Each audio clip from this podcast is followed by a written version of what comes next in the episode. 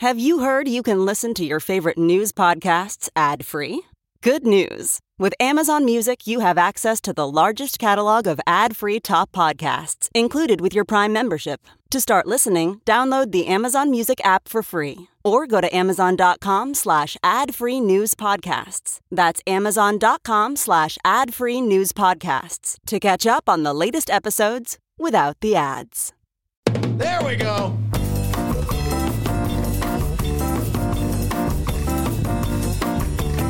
It is Friday, August 30th, and live from the Chicago Sun-Times Chicago Reader Studio on Racine Avenue, this is the Ben Joravsky Show.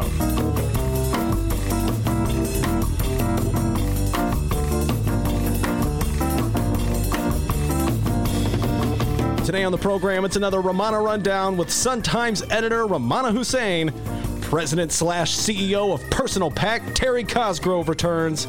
And it's all star Chicago political strategist, Del Marie Cobb.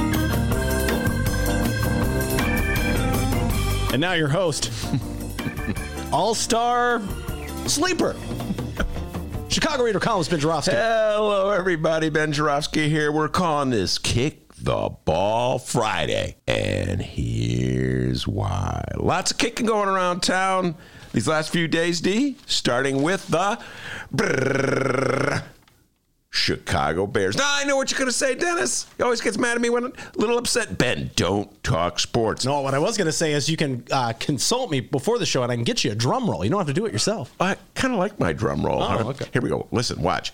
The Chicago Bears. Why do I say the Chicago Bears? All right, I'll get to politics.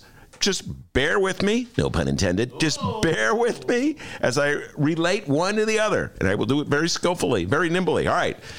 As sports fans know, the Chicago Bears have had a crisis of kicking ever since last year's playoff when a guy named Cody Parkey, forget the name, it doesn't matter anymore, non sports fans, uh, had a pivotal moment to kick a field goal that would have propelled the Bears to the next round of the playoffs, and instead,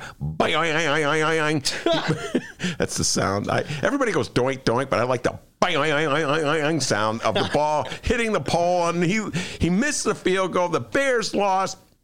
Bears fans everywhere just plunged into an existential crisis. Oh, woe is us. Our team can never win because we don't have a kicker. And so for the last, what was it, nine months, Bears have been trying everybody out for kicking. In fact, I think Dr. D one day went out, hey, here's Yes, I my, did. my football. Bang. I'm not that good. He's not that good, but he did okay. Anyway, the Bears have been trying this kicker and that kicker. Last night, Eddy Piñeiro uh, was uh, he. It's down to him. He's the last one. He had in the, pre, the last preseason game. He had four kicks, went three for four, made three field goals, but missed an extra point. Plunging sports writers into more gloom and doom. Today's papers are filled with articles by sports writers going, "Oh my God, what are we gonna do?" Sports writers love it at moments like this, D, because they get gloomy and doomy, and it's like you know, fans just drink it up. Gloom, As a writer, doom. you know nothing about gloom and doom. No, I, that's. I know nothing about it. I never play that game. Not me. Uh-uh. Just the sports writers. Anyway. So Bears fans are wondering, can Eddy Piñeiro do it? Do we have to go to the waivers to get a new kicker? Who could be kicking for the Bears? We need a kicker. We can't go into the season. The season starts on Thursday against the Packers on Thursday night. It'll be all the whole country will be watching. Who will be kicking for us? Well, I have a suggestion based on another great kicking performance last night. Hey, Bears, you want to be really super cool?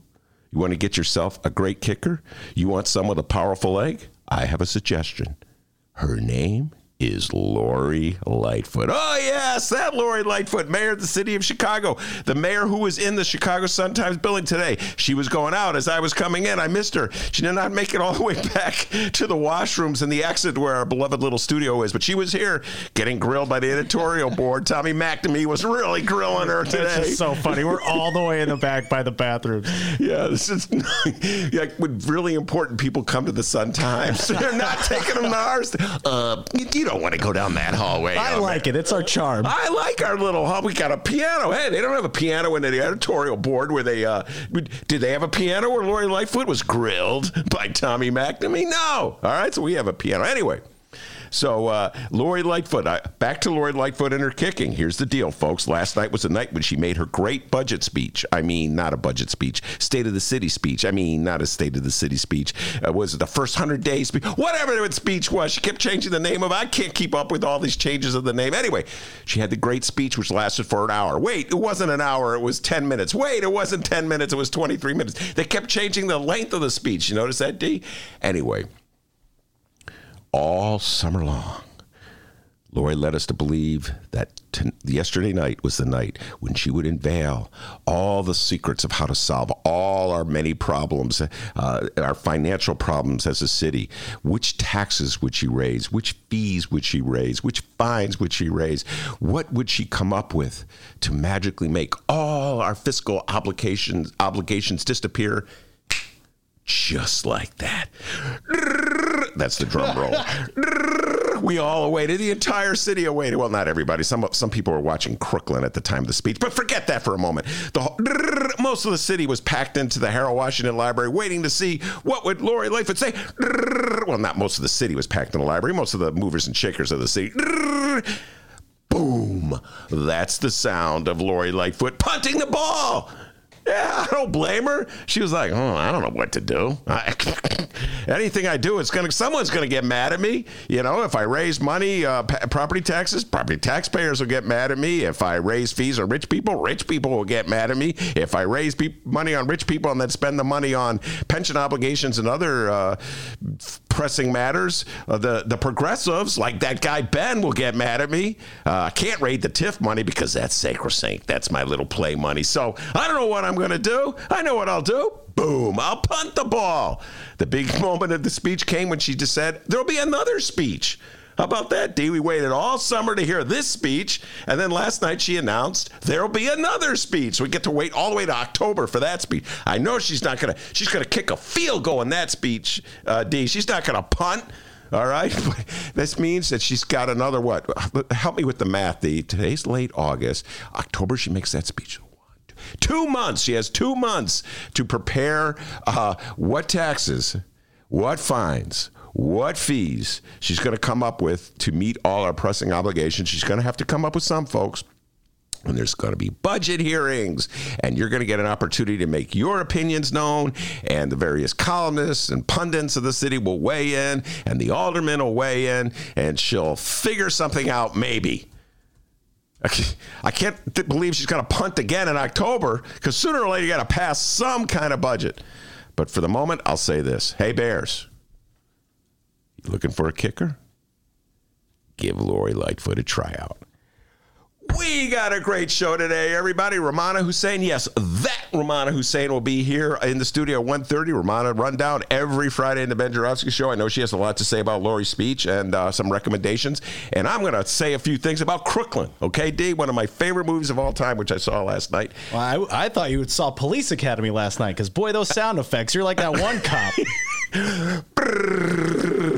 uh, and uh, so Rummana will be here at TC, Terry Cosgrove, Personal PAC Man. We are going to pick apart. We're going to take a little break from the Lori Lightfoot budget discussion, folks, to talk about the utter fraud and hypocrisy of Republicans and how I hate to say it, what suckers and saps the do-gooders good government crew is uh, when it comes to the fair map thing. We'll get to the bottom of all the legislative redistricting that goes on with TC, Terry Cosgrove, the Pride and Joy Personal PAC.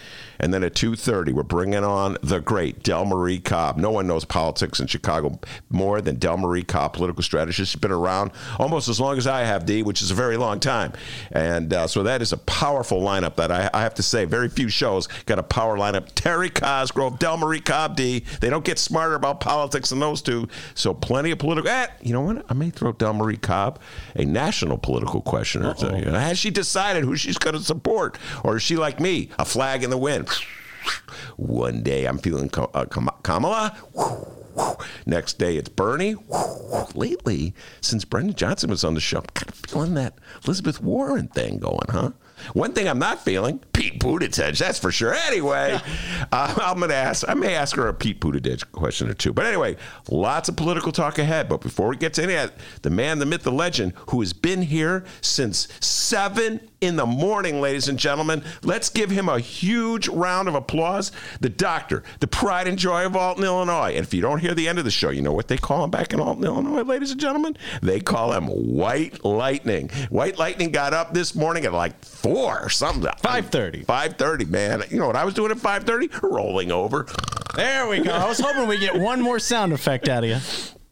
But he was whoops. He was here at seven in the morning cutting up this this stuff. He guy, man, hey, give him a raise, take it out of petty cash. The doctor with the news.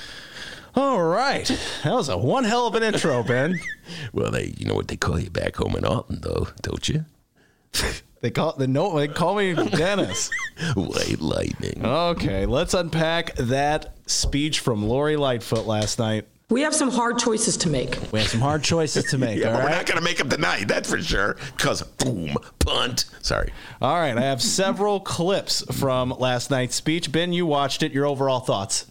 punt. That's my overall thought. It was a uh, it was a moment where Lori Lightfoot uh, it, she just said, you know, I don't know what I'm going to do. So what I'm going to do is hold off a, a major decision, and that's. Uh, but I give her, you know what? I'm going to give her credit for one thing. D. Uh, she resisted the temptation, uh, as the other guy, I can't remember his name now, who used to be our mayor. She resisted the temptation to go overboard, blaming her predecessor. So I'll give her credit for that. We'll begin with the beginning of the speech. and hey, Lori, let it be known that last night was not a budget speech. Tonight is not a budget speech Got it. where I would lay out in detail every expense and every source of revenue. That will come in October. Ah. Instead, tonight is an opportunity where we are to explain where we are today with a budget gap for next year, the steps we have taken to close that gap to date, and ask for your help. We need to come together and find solutions to the tough problems that we face, and we need to do that now. Yeah, uh, and uh, let's so let's just uh, follow the bouncing ball. At one point, the budget deficit was estimated. By the way, this is just the city budget. I should add, doesn't include the school budget, which is seven point seven billion dollars or something. I think that's what the school budget is. So just so you know, folks, this is just one aspect of the budget. It's it's the city budget, and uh, it doesn't include the TIF program, which is about eight hundred and something million dollars a year. So just just keep in mind this is just one aspect. Uh, anyway so the budget deficit has been going up and down. At one point it was like 500 million. Then mayor Rahm said it was 700 million. And then lori lightfoot's people estimated it was 1 billion. And then last night she came up with a number of 838 million. And she said it's down from 1 billion because of all the great uh, fiduciary wheeling and dealing they did which they may have done. Who knows? Uh, I, I remember mayor Rahm would magically make millions of dollars of deficit just disappear thanks to his budget genius. And i remember mayor daley did the same same thing too. Isn't it funny? D? Every new mayor comes in is a fiduciary wizard. Oh, I just moved this here and moved that there, and 100 million's gone. Nobody really knows. D. You know what I'm saying? Nobody really knows what the numbers are. Anyway, so they they they've settled on 838 uh, million dollars with an M. So, not a budget speech, all right? That's in October. Get it right. Now, she let it be known that they did walk into a deficit. Now, this is the time where they kind of threw some, or she threw some jabs to uh, the previous mayors. You know, a few jabs. We walked into a staggeringly large deficit for next year. And what was worse, we were not left with any credible plan on how to fix this massive problem. If we followed the old playbook, we could have tried to muscle through another historically large property tax increase, relied on a massive borrowing scheme, shortchanged pensions, or some measure of all of the above. I fundamentally rejected all of those approaches. I got news for you. Before all said and done, one or all of those approaches will be used. Guarantee it'll be borrowing money. Uh, they'll be punting on pensions. And what was the third one? Uh, raising property taxes. Probably already raised property taxes in your school. Don't forget, there's the school budget. But whatever. Uh, and like I said, she didn't mention Rahm. She didn't spend too much time trashing him, but she did uh, stick that little dig in there about, you know, uh, the old days they did it X, Y, Z, but we have a new day. Rahm was always talking about a new day too. Isn't that interesting? We always have these new days in Chicago with budgets, and yet there always seems like the same old day. Anyway. So she didn't use the previous mayor's strategies. So what they did instead? So, what we did instead was rolled up our sleeves and got to work to address this fiscal crisis. We focused on creating a foundational shift in the way that the city not only balances its budget, but also in the way in which we looked to the future. First, by in the short term, creating structural efficiencies in the way we spend your tax dollars, laying the foundation for a strategy that shifts the focus to investing in our people, our neighborhoods, and not just in our central business district. We are working to create a real growth strategy that deals everyone in, regardless of neighborhood or zip code. All right. Uh, some words. That's what I'm saying. A little fuzziness there. Uh, structural efficiencies. That's again, Mayor Rahm would do the same thing. Mayor Daley would do the same thing. They, they, they would pretend as though uh, like they had the best accountants in the world. They, their accountants were better than the other accountants, and somehow they were figuring out which way to invest the money or handle the money, and we were saving money, and so you could bring down the deficit, or if necessary, you could then redo it and go, oh, it's higher than we expected. So it's you know, I'm not not quite sure really what's going on. Things are moving really fast, but rest assured, our accountants are better than their accountants. But in just over 100 days, in just over 100 days, we have not solved every problem, but we have laid a foundation on which we can build a better, fairer, and more prosperous Chicago for all. And let me share some of the things we have done so far. I vowed to you during the campaign that I would be a better fiduciary of your tax dollars, and we are well on our way. First, we started the process of bringing integrity back to government. You know that on my first day in office, I signed an executive order ending the practice known as aldermanic prerogative. Next, we passed one of the most comprehensive ethics reform packages in recent memory. These included placing restrictions on outside employment, expanding oversight to ensure every elected official plays by the same rules, increasing fines for ethics violations, and limiting the influence of lobbyists in City Hall. How does government reform and integrity relate to city finances? Well, if you don't have a government that you trust, one that has legitimacy. We cannot move forward together, making the tough but necessary decisions that will transform our future. A government that you can trust because we operate transparently is a core tenet of our democracy. These reforms that we have made are a cr- critical component of showing you, not just saying it, but showing you we heard you and we will be better fiscal stewards of your hard earned tax dollars. All right, I agree with her in the most general principle. I I, I agree with her that. Uh, well, first of all, let me start by this. There is no direct connection between aldermanic prerogative and uh, the city's fiscal problems. None.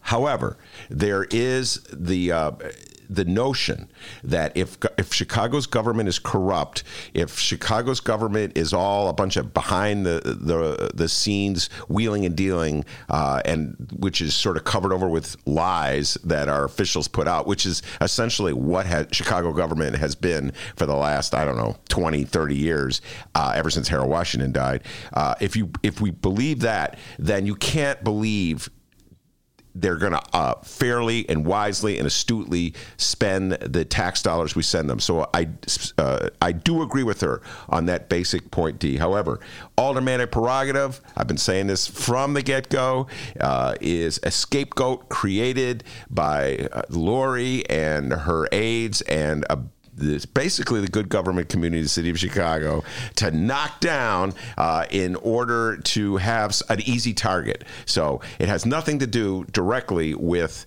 the city's budget problems. Most of those aldermen, okay, the notion of aldermen and prerogatives is that aldermen have too much power. I got news for you, folks. Most of the aldermen were like Republican congressmen in Washington. They just followed the leader wherever he went.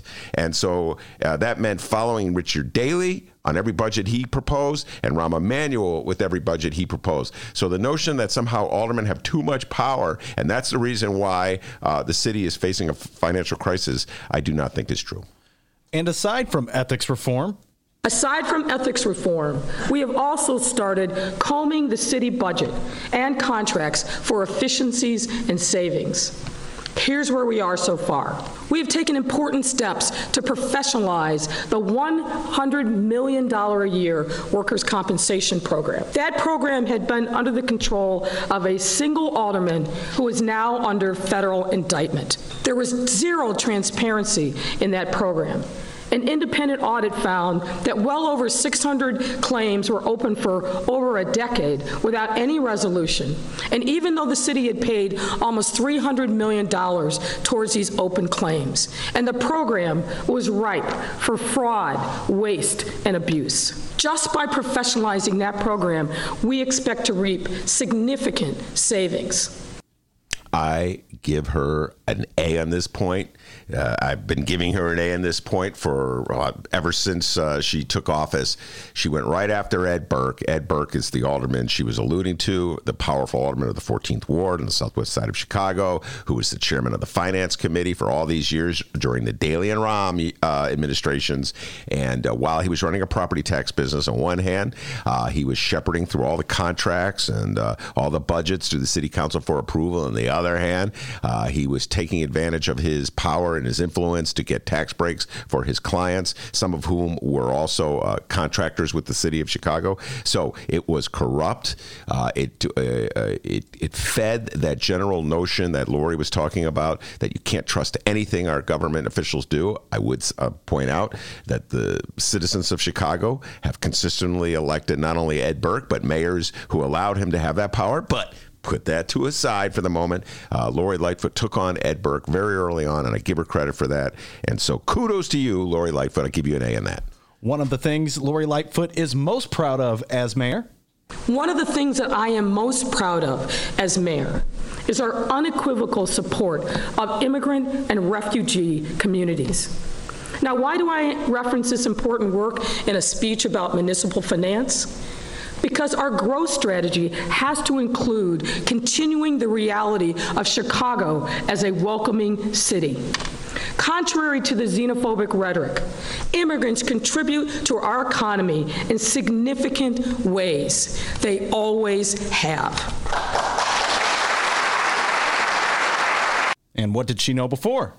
What I knew before and what has been reinforced over these last months is that we need to build additional supports for low income and working families because poverty is constantly knocking on their doors. Lifting people up and out of the grip of poverty will not only close the wealth gap with all of its terrible consequences and expand the pipeline of workers, but will close life expectancy and health gaps that rob people of their ability to fulfill their God given potential. This is both a moral and fiscal imperative. Thus, our pathways to fiscal health have to run through households and neighborhoods like Roseland and Rogers Park, Austin and Englewood, from the southeast and the southwest, and neighborhoods like Pullman and Park Manor. We must lead with public investment along with private partnerships to catalyze neighborhoods where generational poverty has people in its cr- crushing grip. All right, I'm going to take the two points uh, that she raised here. The first point, where she starts talking about immigration. Uh, why do I raise this in a budget speech? Uh, and then she had her explanation. Uh, and I would say, D, was a very political uh, uh, reason why she did it. And the, it just to remind everybody that she, Lori Lightfoot, is not Donald Trump All right, she's getting Lori Lightfoot's been getting blasted a lot by progressives around town, so it's very important in this speech, which is supposedly about the budget, that she just let everybody know that she is not Donald Trump. So he was the unmentioned person in that speech and that little aside, and I don't blame her for doing that. Uh, she's been taking a shellacking from progressives, some of whom have come right here on this show, and some will probably. I think we got Carlos next week, right? Uh, D. Alderman Carlos Ramirez-Rosa. I'm sure he'll have a thing or two to say about Lori Lightfoot, but it's very important for her to establish in the speech that she is not Donald Trump. All right, on at least on immigration, and uh, in terms of the notion that the city has to be one city as opposed to a, a really um, wealthy downtown, this is a theme that Mayor Rahm would articulate all the time in a budget speech while he pursued policies that fed the overwhelming majority of our investment into a few a handful of gentrifying neighborhoods in and around the loop. So it's still way too early to see if Lori is going to break from that old economic development policy of concentrating on a handful of neighborhoods. She didn't really address that in a specific way, uh, and we uh, I wrote about this uh, in uh, today's column about the Lincoln Yards TIF deal. So it's uh, way too early to see if Lori's going to make a real break from Rahm uh, on the uh, investment strategies. But they have taken other additional steps, Ben, or initial steps.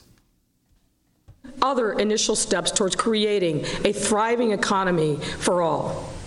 This includes the passage of the Fair Workweek legislation through the leadership of Alderman Susan Sadlowski Garza and with the support of business groups, we passed legislation championed for years by organized labor that will give thousands of workers predictable schedules, which means predictable cash flow, and that makes for better, more loyal employees and stronger families.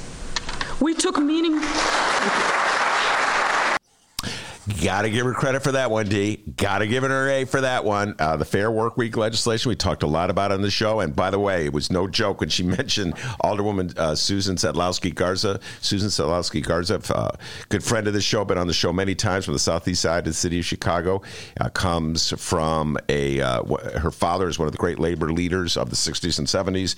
And uh, Lori Lightfoot knew what she was doing when she put Sue Garza out there because so many progressives who are allies of Sue Garza, including including the Chicago Teachers Union, have been hammering Lori. And that was Lori's way of saying, oh, yeah? Well, my ally is Sue Sadlowski Garza. So take that, Chicago Teachers Union. The games politicians play. When she started as mayor on May 20th, when I started as mayor on May 20th, we walked into a projected deficit for next year of $1 billion. Yes, that's billion with a B. As a result of the efforts we have made to date and changes in our forecasting, that number has decreased by almost $200 million. But that still means that the budget gap for 2020 is $838 million. And if $838 million sounds like it's big, it's because it is. But hey, let her be clear. Let me be clear. Okay. I don't see the provision of pensions or city workers as the problem. The key problem is a decades long failure to meet our pension obligations and fix the structural problems that have led to this crisis. Now, there are limits to what any mayor can do alone to generate revenue. We have and will continue to explore every reasonable option. And reasonable, to me, means relieving the financial burden on those least able to afford it and not driving business out of Chicago. As your mayor, I cannot in good faith promise you that I will take any option off the table to tackle this crisis, whether it's through budget reductions or by raising revenue. All right. Whether it's through budget reductions or raising revenue, cuts or new taxes. And that, I suppose, is what she's going to unveil in October, D. All right. Don't forget the big October speech. I thought this was where she's going to unveil the cuts and the tax Come hikes. October, I'll address those challenges further in my budget speech. There you go, right? Come October. All right. But what Lori Lightfoot can tell you. But what I can tell you is that I will work tirelessly to ensure whatever options we take will be made with transparency and with working folks in mind. We are committed to a graduated real estate transfer tax This will bring relief to homeowners whose houses sell for under $500,000, while owners with higher valued homes will pay more of their fair share. We are uh, committed to addressing homelessness and housing instability and putting real resources towards these problems. We are exploring options to address rampant congestion that solves the problem of traffic, pollution, and other issues while simultaneously bringing in a fair share of funding. And we are working to develop a policy to stand up a robust cannabis industry, ah. one that will not only generate revenue for the city, but creates new business and job opportunities for black and brown people who have been the victims of the war on drugs and who to date have been mostly excluded from legitimate medical and recreational markets as entrepreneurs. Mm, the crowd loved that one. And what else are they pursuing? Let me be clear. Oh. I don't we are pursuing a Chicago casino that creates a dedicated revenue stream to pay for our pension costs. If we get the tax structure right, this will represent a structural solution to address long term problems, not a one time fix. Not only that, it will also create thousands of jobs, help fund the state's capital plan, and stop the flow of over $200 million in gaming revenue to Indiana. As an independent study made clear, Chicago and Springfield will need to work together to get the tax structure right in, over, in order to move this plan forward. Getting it right represents a win for both the city and our state, and there's no reason why we can't arrive at a solution. But we have to be honest with ourselves. If such an agreement isn't made, if we don't secure this casino and the revenue that it creates, we will then be forced to make painful choices on finding other revenue sources. And we all know what those are the sources we desperately wish to avoid. Yes. Uh, you got one more clip to play before we. Three more. So, where do we go from here? So, where do we go from here? As challenging as our finances are, the truth is, Chicago is not alone.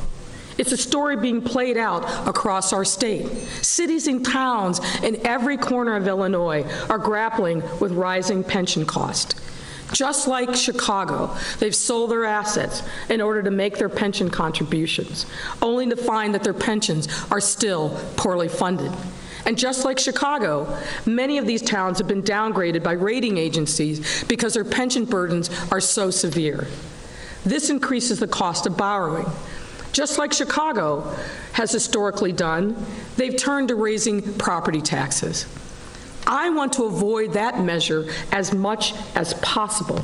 But if we don't get the structural changes that our pensions need, we will be presented with very hard and limited options. Solving our shared pension problems will require the entire state to come together. People in the state know, as I do, that I 80 is not a border. There cannot be a Chicago versus the rest of the state. All of Illinois Now, as she said on Inauguration Day, as I said on Inauguration Day, we should never settle for dividing up a shrinking pie or pitting one part of the city against another. Yes, some of our solutions will be hard. Yes, they may involve putting ourselves at risk. And if that means that I sacrifice myself politically, so be it in pursuit of the right thing. And friends, we don't have a moment to lose. Friends, we don't have a moment to lose. Chicago is and must remain the economic engine of our state and the entire Midwest. Our challenges are great, but our ability to solve them is even greater if we work together. It's only by working together as a city and a state that we can become what we need to be, to build and grow better together for a brighter future. Now, now is the time. Together, let's seize this moment to do the right thing, to chart a new course, and to put our city on a stronger path once and for all. Thank you, and God bless you, and God bless the great city of Chicago. And there it was, Lori Lightfoot's State of the City address. All right, very good, D. God bless the great city of Chicago. A lot to unpack there at the end there, particularly with that pension talk. Look, obviously, she, what she's saying is she's going to need a, some help from the uh, governor, some help from the state on that one. And we're all going to be in it together, b- b- asking the state to bail out our pension plan. It'll be interesting to see if that goes anywhere uh, in Springfield. Uh, Rummana Hussain is sitting here. We're going to bring her on to talk about Lori's speech and other things on Rummana's mind when we return. Read the Chicago Reader to get up to speed on what's what in Chicago. Culture, food, arts and entertainment, weekly concert listings, weekly event listings, the environment, travel. I can continue, but you get the point. And for all of you Chicago political junkies, raw weekly columns on real city politics from Maya Dukmasova and our very own Ben Joravsky. The Chicago Reader, free to the public in newsstands throughout the city and online at chicagoreader.com. Read it now and be a more informed Chicagoan. Attention Chicago innovators and creators, 2019 Chicago Ideas Week is coming soon. October 12th through the 17th, this annual Ideas Festival is back, and it's the largest, most affordable Ideas Festival of its kind. They bring in hundreds of thought leaders from around the globe and some local to share ideas and spark action all across Chicago. To get a better idea of what to expect, here's a bit of audio from last year's Chicago Ideas Week with special guest and Chicago comedian Cameron Esposito. Everything that I have ever tried to do has had two motivations. One is I really do believe in trying to create social change, and then the other one is I'm scared and alone too, so I would like for you to join me. You know, every job that I have, I try to make sure to hold the door open. That's like my uh, motto for for um, like if I get through, you're coming with me, and I really I believe in that wholeheartedly, and uh, especially if I have more privilege than you, like I'm holding the door open for you um, even wider. October 12th through the 17th, it's 2019 Chicago Ideas Week. Tickets go on sale to members on August 22nd and to general public September 10th. Once again, if you're an innovator or creator in the city of Chicago or even outside the city, you must join us for Chicago Ideas Week, October 12th through the 17th. For tickets and event information, head to chicagoideas.com. That's chicagoideas.com. And we hope to see you October 12th through the 17th for 2019 Chicago Ideas Week. This little light of mine, I'm going to let it shine. Welcome back to the Ben Joravsky Show, live from the Chicago Sun Times. Rummana Hussain is with us. Uh, Rummana comes ev- to our show every Friday, Rummana Rundown. And it was pretty exciting today, Rummana, in the Sun Times building because Mayor Lori Lightfoot made an appearance here as she's going from one editorial board to the other Yep. to pat herself on the back for doing a great job as our mayor. Uh, so, uh, did you get a, have any uh, Lori moments, by the way? Did you see her? I, I actually, you know, she's been here before, but I did not cross paths with her. But I knew she was already here because I was running late and, and I was walking in front of the building and I saw like three people with like, you know, her security team was outside. So I'm like, oh, Lori Lightfoot's here. And I bumped into a freelance photographer who was looking for our, our photo editor. And then I was like, I don't know where. But then everybody's like, oh, he's in the back room. So I, I figured it started already and people kind of scrambling, or she was already there and she was waiting. And I know all the the political reporters who were here went out. And and by the way, you know, Fran Spielman's uh, off on vacation, so Tina Sfondeles and Rachel Hinton did the heavy lifting Yeah. on the speech yesterday and today. well, let's give a shout out to Mark Brown. He wrote a very good Oh column today. yes, and he's in he's in Barcelona right now. Just to let you know. He wrote that from Barcelona. I don't know where he wrote it from, but he, I don't know if he wrote it before he went to Barcelona, but it was mentioned at the um, uh, editorial board meeting yesterday. They're like, Mark's in Barcelona, so Lori Lightfoot's the last thing on his mind. So Well, I know it's a, but no, he's he's great. He so. did a great job, and uh, Dave Roeder did a great job setting up the speech. Mm-hmm. So it was all hands on deck because Fran Spielman happened to be on vacation uh, when Lori made the speech. Uh, in the most uh, general way, what was your uh, response to the speech? I'm not a political junkie like you, so I can just tell you I leave at six o'clock every day, and on Tuesdays and Thursdays I'm trying to make an exercise class. So I know everybody was all getting ready for the Lori uh, speech, and I was like, I got to get out of here. But I, I read about it um, this morning, and from what I understand, she really didn't say much, so I wasn't miss- missing much from what I was told and what I read from our, our two reporters, Rachel Hinton and Tina Sfondeles. And I know I joked with you.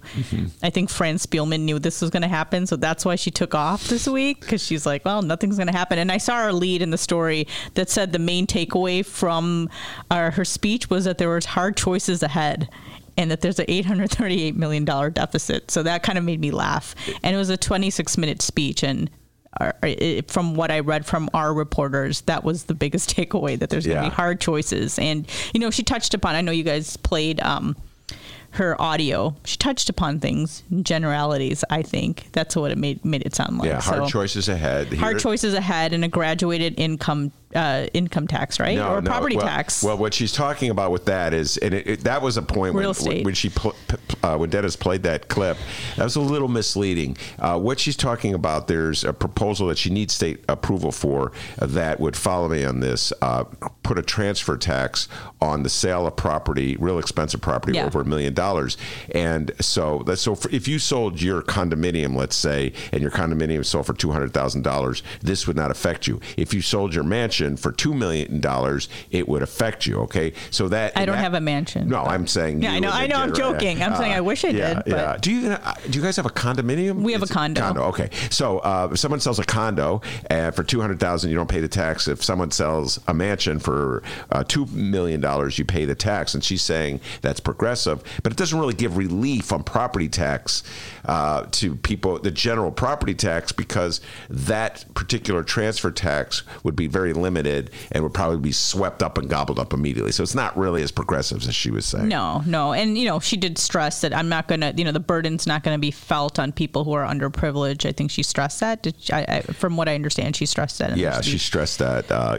I'll be talking more about that with Del Marie Cobb. That's Okay. inter- yeah, but uh, it, that was all of her attempt to sort of undercut the criticism she's getting uh, from progressive, progressives Mm-hmm. on that front. But I think you you summed it up very well. Tough choices to come. In other words, the punt, as I put it, boom, she punted off until October. Like I said, the Bears should consider her uh, for their field goal kicker because she's got a powerful She's leg. going to have community meetings, correct? yes, I will before, be attending them. Yeah, But that's kind of confusing. Like, wouldn't you want to put out your ideas, your concrete ideas, and have people, or what's the purpose of having the meetings? Well, then? let me- Or she wants people to come up with ideas? Yes. Is that. so? Here's here's how Mayor Daley did it. The great Mayor Daley. What he would say is, that here's my general budget, but I got to hear before I really put it and carve it in stone. I want to hear what you, the little people, have to say. So he would have three hearings around the city uh, at this roughly this time every year in Yeah. August, September, and he would listen to the little people, and they would tell him things like, "I got a pothole on my street," and they would go fill the pothole. Yeah. All right, and then he would say, "I've listened to the little people. Here's my budget." Uh, so that's sort of what Lori Lightfoot. I'm going to listen to you, the little people, and then I'm going to fill in the the blanks. So um, it's, it's So are you saying it's like the Who song? uh, oh, What they meet say- this- meet same- the old boss, same as the new boss. Yeah. Isn't that the line? Yeah. No, I would No, not. I know, say- I know. You know what? I What is it? always, I always give Lori Lightfoot credit for this. She is not Rahm Emanuel. But you know what? You can't ride on that forever. No, not And forever. and that you know, I know it's very early, but that just can't be. Oh, I'm just doing things differently than Rahm. That's the way I see it, and I've always seen it like that. I don't think you can. had a bit of a no, I don't. I'm not. I'm not. sympathy for Rob. Just a I just touch. well, I just think. I- think he's fairly criticized. I'm okay with that, but it's like there's some people who are just gonna hate Rahm because he's Rahm, and I'm just saying like you have to be a little more critical. And and it's like okay, they're just gonna like someone because they're not Rahm, and I don't think it's. I don't think things are that simple. Yeah. That's all I'm saying. Well, um, I'm going to quote uh, the great Mick Dumke to you. Uh, and, Yeah, I know. Uh, Mick Dumke, of course, is Rummana's husband and uh, my uh, longtime friend and, and collaborator at the First Tuesday Show and at the Reader. But Mick always pointed out in 2011, uh, when I was really having uh, reservations about who, I had no idea who to vote for for mayor, Mm-hmm. and I would sometimes say, you know, I would sometimes uh, say things uh, embarrassingly close to, I don't know, you know, th- th- whoever we get, it's not going to be any better than Daley. you know. Yeah. I, I wouldn't literally say that, but things close. Yeah. Mick would say, you need a break. You got to have somebody new. You have to have somebody. Of different." course. And so that's kind of how I feel about Rahm as well. But yeah, but you do realize that I when Daley was in office, when he first started in office, I was only 18 years old. you always love. I'm just remind me of saying. And then no, and then I was just like, it was like 30 years later, he was still mayor. Yeah, he was mayor for most of my life. And Yeah, so yes. Rahm, I mean, just to be fair, Rahm is ha, wasn't in office as that long. I know he's. I know why he was not popular. Don't get me wrong. I'm just saying there's some people who definitely it's like. I'm not saying all his ideas were good, but even if he made sense, there's some people who are just going to criticize whatever he had to say, and and he should be criticized. Yeah. I think, but I think all leaders should be criticized. I don't think you're just going to be like, oh, I, I mean, I love this person because they're not wrong. Well, I, I got to tell you think- this. Uh, I got a, a funny little message on my Facebook uh, wall from a diehard Lori hater. Okay, someone Yeah. who already hates Lori immensely, and I I posted a column I wrote about TIFs that, that just came out and how Lori has uh, abandoned uh, any pretense of TIF reform, at least in regards to Lincoln Yards. And the person wrote something along the lines of, "You and the Sun Times helped elect her, so shut up." Said, okay, well, you can't argue with that. Uh, you know, but I don't know how much. No, uh, and I, I do think you know. um, I even told you like the hundred days. I think that's too little time to tell whether or not someone's going to be a good mayor or a bad mayor. Or just kind of, I think it takes time. But I'm just saying that you have to be ready to be critical too, and not just give someone a pass just because they're not Rahm. That's all. All that's right, all. I fair need. enough. So, just no, no. because she's not Rahm. You hear that, Lori? but I still give her an A. That's the first. When I think about the first hundred days, just one hundred days, Yeah, my first hundred days, I give her an A for not being Rahm. Okay, Yeah, of course. I'm don't not Rahm that- either, I don't so. think that. I give you an A for that every day. uh, but I think that course ends. If you view that, if you view these grades as related to a course, the Mm-hmm. not being Rahm course is only something you could take for one semester. Yeah. All right. How about that? It's a basic class, entry level class. entry level class. It's like 101 biology. That's what weeded out all the guys who said they went to college wanting to be doctors. All right, uh, let's get on uh, uh, to our next topic. Uh, it wouldn't be a Rummana rundown without some kind of criminal justice uh, updates. Uh, and there's so much to choose from in the city of Chicago. What are you going to? Uh, yeah, we had we've had a few um, court updates this week, at least at 26 and Cal. Um, we had a lot of like little things, but um, there was something in federal court where uh, I don't know if you saw that R. Kelly's lawyer filed a petition saying that he doesn't want to be in solitary confinement anymore. I believe, and he said that his celebrity status is being used to punish him. And you know, the lawyer talked about how Steve Greenberg, his criminal um, attorney, talked about how you know he has a li- you know can't read, so you know it's very difficult to get you know to get things to him to talk to him.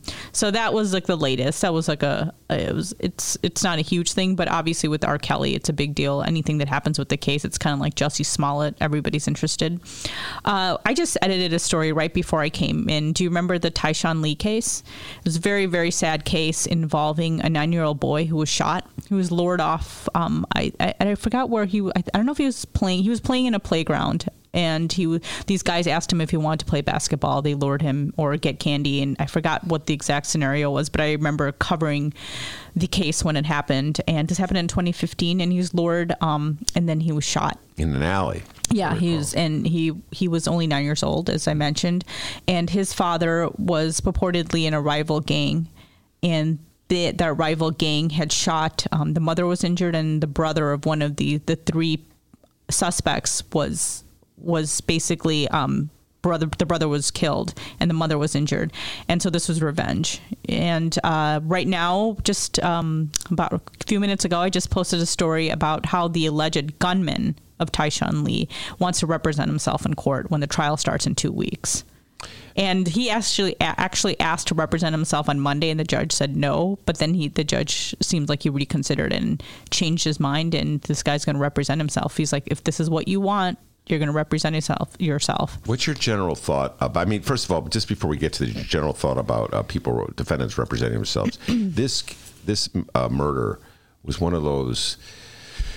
Oh, oh, how do I uh, put this, Rummana? There's a lot of murder. There's a lot of shooting in the city of Chicago, but then there's some murders Yeah. that are just so shocking that you you really have to just stop and think, oh, where are we going as a society? Mm-hmm. Yeah. And the, the revenge killing of a nine year old Mm-hmm. was and luring him into the alley with the candy or it Is basketball? or you want to play basketball? Yeah, Or. I think that's what it was. It's but I, I, I know. I think I, if I remember correctly, I don't know. I could be wrong, but um, if memory jogs me right, I think one of them said, "Oh, you want to get some candy from the store or something before." I don't know, but I do remember basketball was involved, and this is a really, really heartbreaking story. And I remember the dad of the victim you know, he was very young too. So it was just a sad story altogether. And you were I don't think- it at the I was time. covering it. I was at uh, I was at criminal courts when it happened. So when I saw the name, I was like, I, I remember the, this guy. But so he so this guy's going to represent himself. And- it and- happens in at, at court. I, I think what a, a lot of people don't get is that it does happen. I'm not saying it happens with frequency, but it's not it's not super rare, but it is rare. Um, I don't know. Some some individuals read, you know, and, and you know the judges tell them this one case just a couple weeks ago. There was this um, homeless guy who had uh, mental issues, who was charged in a, a killing of a Chicago police officer. This happened. This trial happened a couple weeks ago, and he represented himself. And I don't know. He was actually pretty good, but his closing arguments were really rambling. And the judge actually told him before he was representing himself that you know you can't say you can't appeal this case on saying that you had bad counsel. So you know, and, and I've seen I've seen Wow. I've seen I've seen judges tell Yeah. I, I've seen judges tell individuals over and over again, like, are you sure you want to do this? Yeah. You know, we can provide an assistant public defender for you and this would be your best bet. So I, I've seen judges sway sway, you know, a lot of suspects like on telling them, do you really want to do this? Especially if it's before a jury. Yeah. So that case was before a jury, and, and in that case, um, God, I'm forgetting the guy's name, but he wasn't the alleged gunman. He was uh, the man who pointed out this police officer as a. He was actually pointing out the wrong person as a group of men that were tussling with his friends. Yeah. So that was um, that happened a couple weeks ago. So it's interesting when high profile cases when people do want to represent themselves. What a, by the way, what a moment of chutzpah. Chutzpah is generally defined as someone who kills uh, his parent or her parents, his or her parents, and then pleads to the judge for mercy on the grounds that he or she is an orphan. That's usually the definition of chutzpah. But how about that, where you uh, did make this determination that you will defend yourself in court, and then when you lose, you appeal on the basis that you had a lousy lawyer. I'm like, it was your decision to hire yourself in the first place. Yeah. So the I know the in the case, the last case I just did with the, with the cop killer or the guy who was charged in the cop murder. Um, the judge did say you can't appeal this and say you had an effect, ineffectual counsel. Yeah, So that would make sense. And this, uh, for a moment, let's go back to uh, what your days as a criminal trial uh, reporter. Uh, how difficult is that? I can't imagine. I know I've asked you this before, Rummana, but I just how difficult is it when when you have a case like a Tyshawn Lee's case, and you have the parents in court, and you have relatives of the defendants in court. Uh, your job is to interview them. Isn't that correct? Mm-hmm. Yeah. So how do you approach uh, like the parent of somebody whose uh, child has just been killed? you do. I mean, you kind of learn how to do it. I remember the first time when I had to do that, call someone whose child was killed. It was the hardest thing for me to do. I was like shaking, but now it's kind of become second nature. I mean, the main thing you have to do is to be polite. And you know you're a human being too. At the end of the day, you don't want to be rude. Um, I don't, you know, I'm not. I don't like you know being just sticking, you know, standing in front of them, sticking, you know, putting my face in front of them. You have to be like with at 26 and Cal, it's a very sensitive subject. So usually, like if we were covering the same case, me and the Tribune reporter, we'd try to go up to that person together because it wasn't like a story one person had over the other. So we would just be like, hey, you know, we're with the press, we'd quietly ask them and say, you know, are there's an, are there any thoughts you have, anything, you know, anything you want to say about, you know, the victim, or if it was a suspect, we'd say anything you want to say about, you know, your child, or and so you know, people sometimes were were receptive. A lot of these individuals are coming from communities that are pretty much ignored.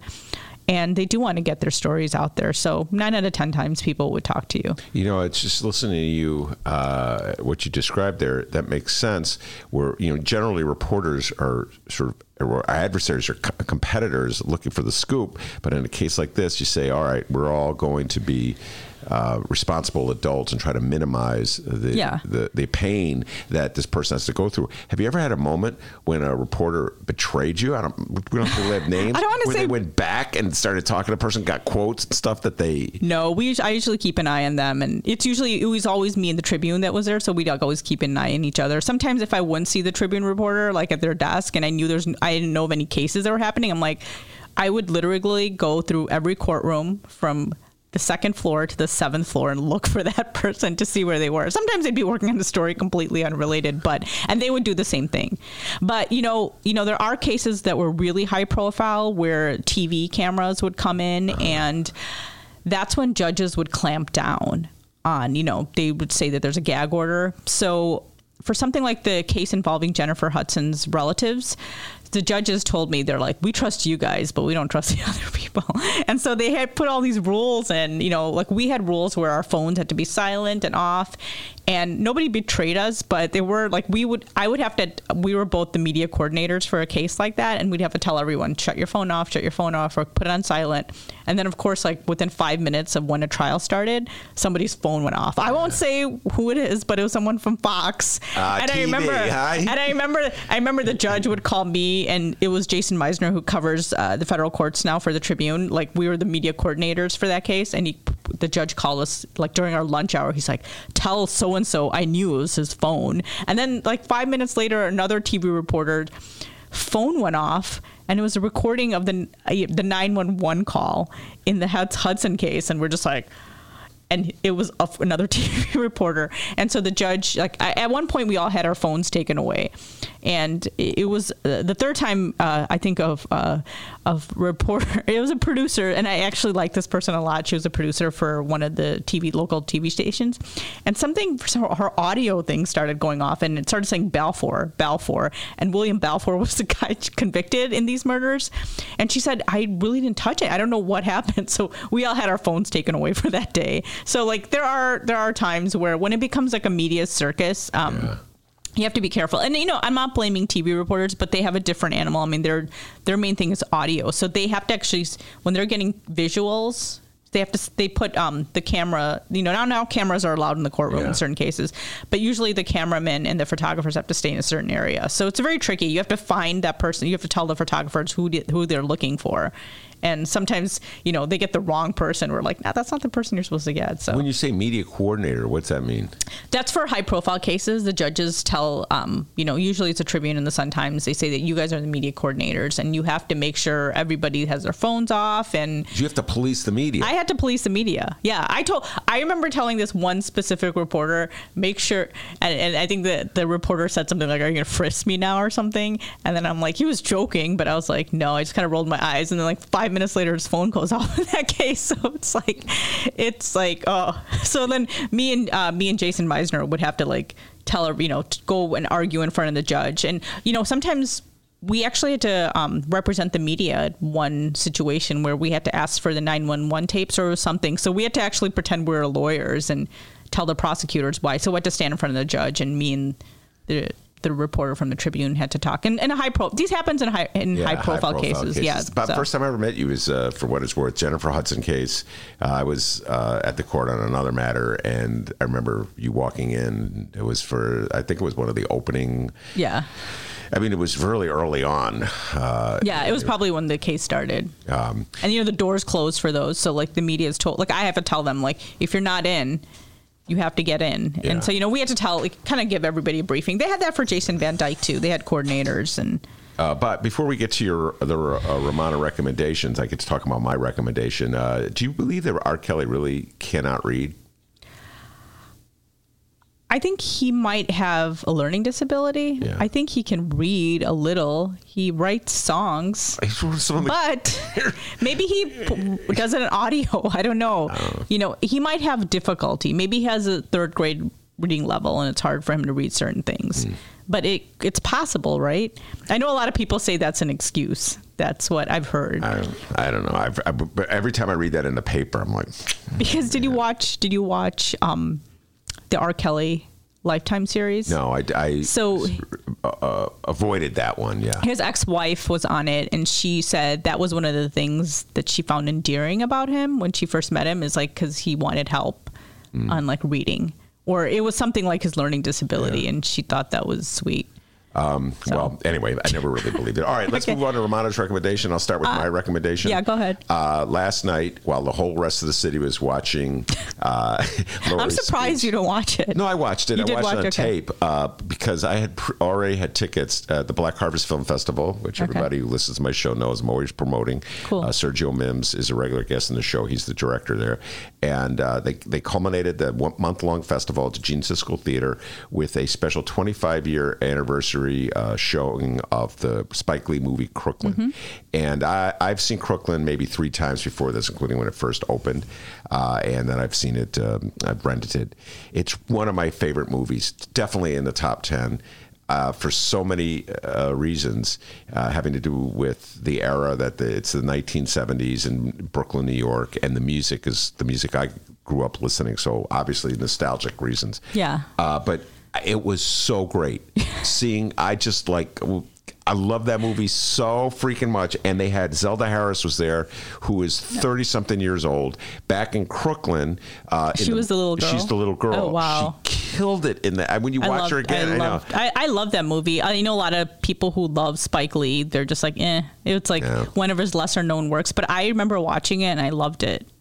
Well, I And my niece is 25, by the way, so that's why I was like, oh yeah, I think it came out. When It came she was out when she was Yeah. born, ni- 1994. I urge absolutely everyone to to watch it. If you don't like it, oh, tough. But uh, I loved it. It was a great movie. I was born in the early 70s, so like even even though I was really little, I like the songs. Like I remember when they were watching The Partridge Family, I was just like, It's a oh. great scene. And then uh, the remember when she goes to visit her cousin, Yes. her, her rich cousin. Yes. So her rich cousin had the same. My parents bought the house like in the their my the house that I grew up in in the 70s, and the family that was in there they had two boys and one girl.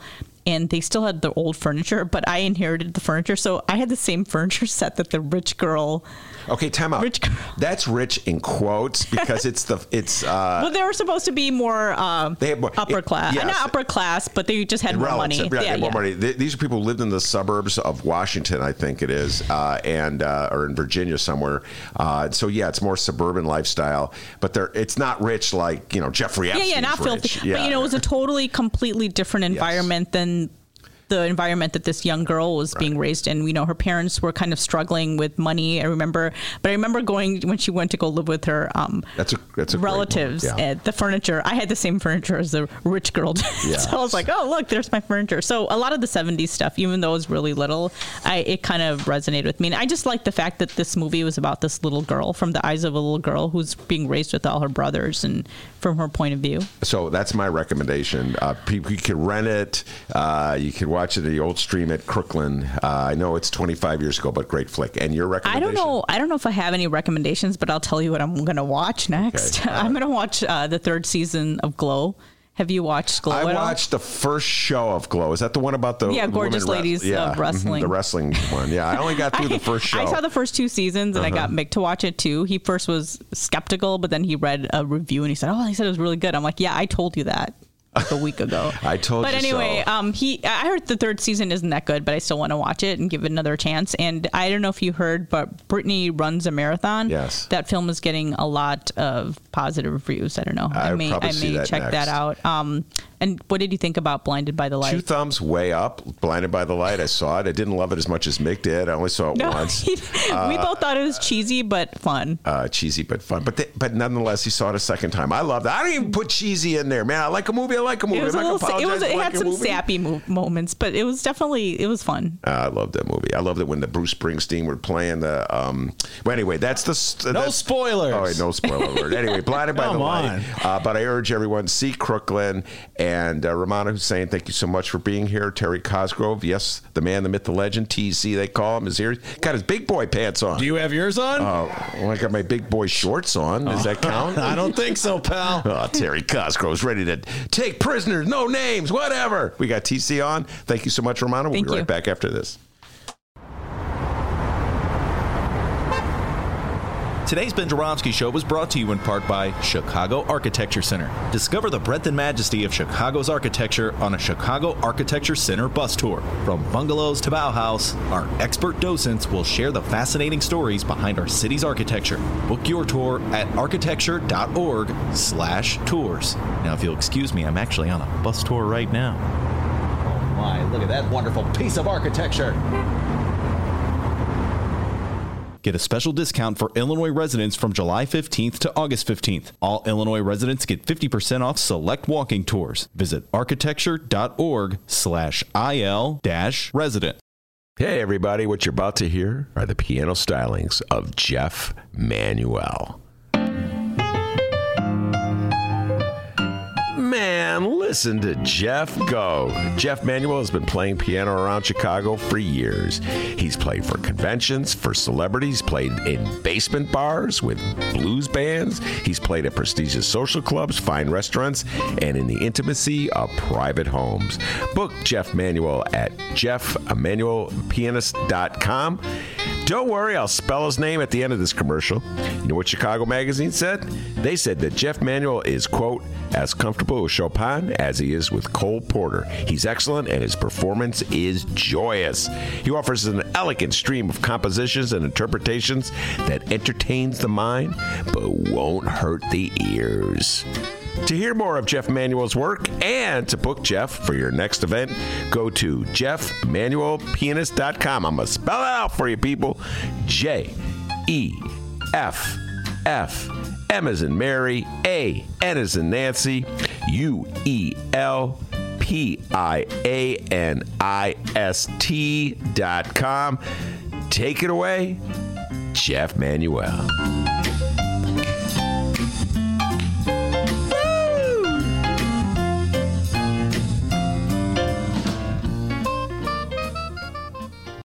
Much to you know be celebrating about the state. Um, that helps you when you're trying to get things done, like you know having a, the best state fair ever. Um, as you heard, we broke records not just in the grandstand revenue, uh, but also in terms of uh, attendance here at the fair. I noticed even the butter cow has a construction hard hat on this year. All right, everybody. Hour number two of your Ben Joravsky show for Friday, August 30th is just moments away. Our guest Terry Cosgrove's figuring out the headphones. They, they look good, buddy. Nice.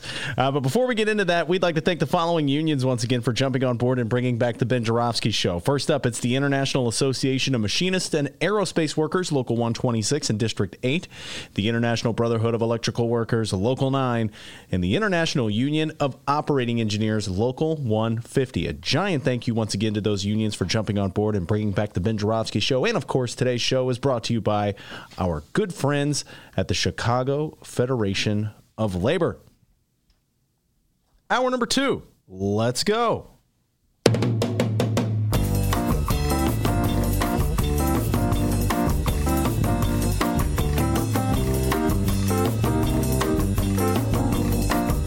Thank goodness it is Friday, August 30th, and live from the Chicago Sun-Times Chicago Reader Studio on Racine Avenue, this is the Ben Joravsky Show.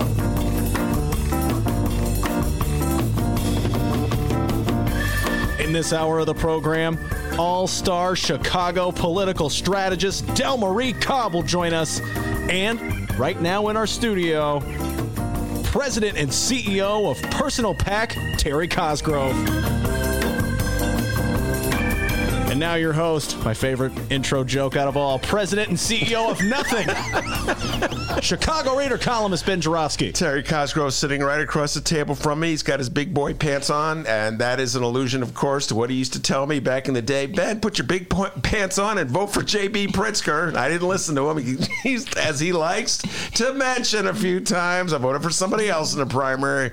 No one's perfect. No one's perfect, not even me. Anyway, uh, before we bring Terry on, you got an update for me, young man? Absolutely, I do. Two updates here. Number one, now uh, Lori's speech was last night, the State of the City address. But if you've yet to watch it, you can get a good uh, warm up, a pre speech uh, article by reading Ben's latest Chicago Reader article. It's titled Lori's Gettysburg, Gettysburg Address. It's at the chicagoreader.com right now. Ben, tell everybody about that article. I'll just tell you this. I predicted what you would say in the speech, and I got it right. Oh, let's leave it at that. All right. And uh, she ducked to dodge a little bit. Uh, that was sort of the point of the article. So I urge everybody to read that article. But not now, because we got Terry Cosgrove in the studio. There you go. That's what I like to hear.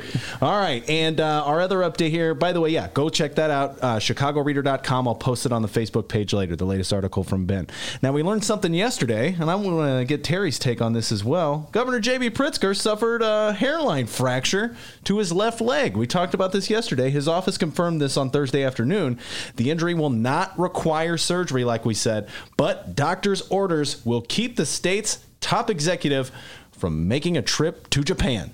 Oh, Oh, I didn't realize know he was that. good. That kept him from Japan. Yeah. I thought it was it related to that butter cow thing. Oh, you're talking about the 2019 State Fair butter cow? It's the butter cow, which has nine hearts to represent the nine essential nutrients in milk.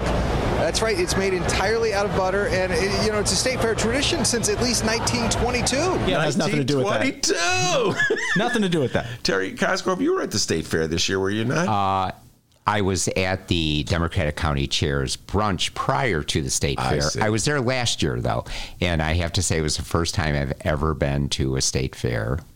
Did you see and the butter perhaps the last. Terry had enough no, no, no. On a very personal note, I do not like heat and humidity. I can't wait for fall to come and winter.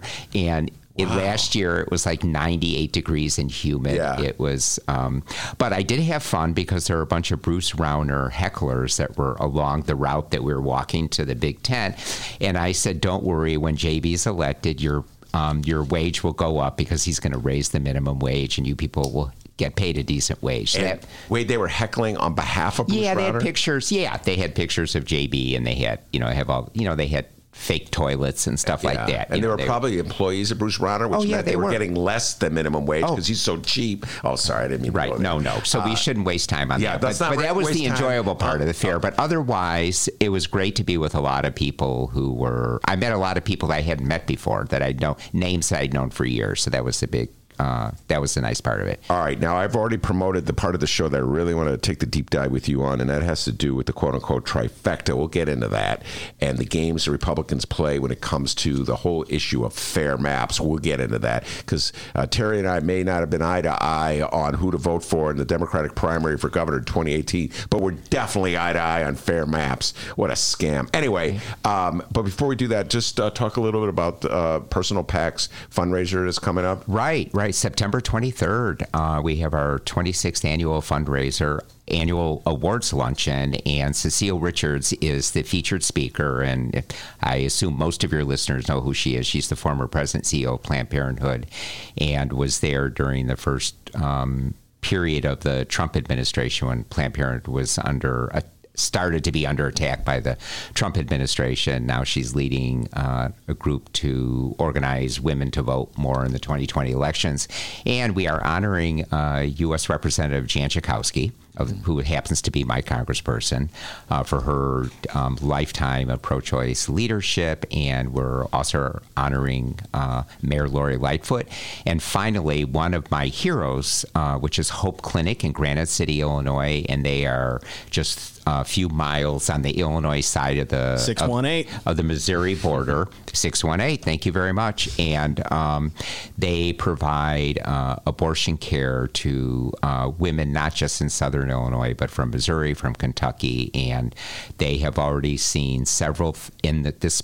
First part of the year, have already seen seven, several thousand women from Missouri who have who were forced to come across the border because, as you probably know, there's only one remaining uh, facility. And Dr. Erin King is the medical director at Hope Clinic, and her husband happens to be the medical director at St. Louis Planned Parenthood, which is the remaining clinic. So we're honoring Hope Clinic. Uh, Dr. Erin King is going to be at the luncheon to accept the award, and I swear they are on the front lines. I have gone down there. Um, twice in my 30 years at Personal PAC just to do an update with them on politics, and it is unbelievable.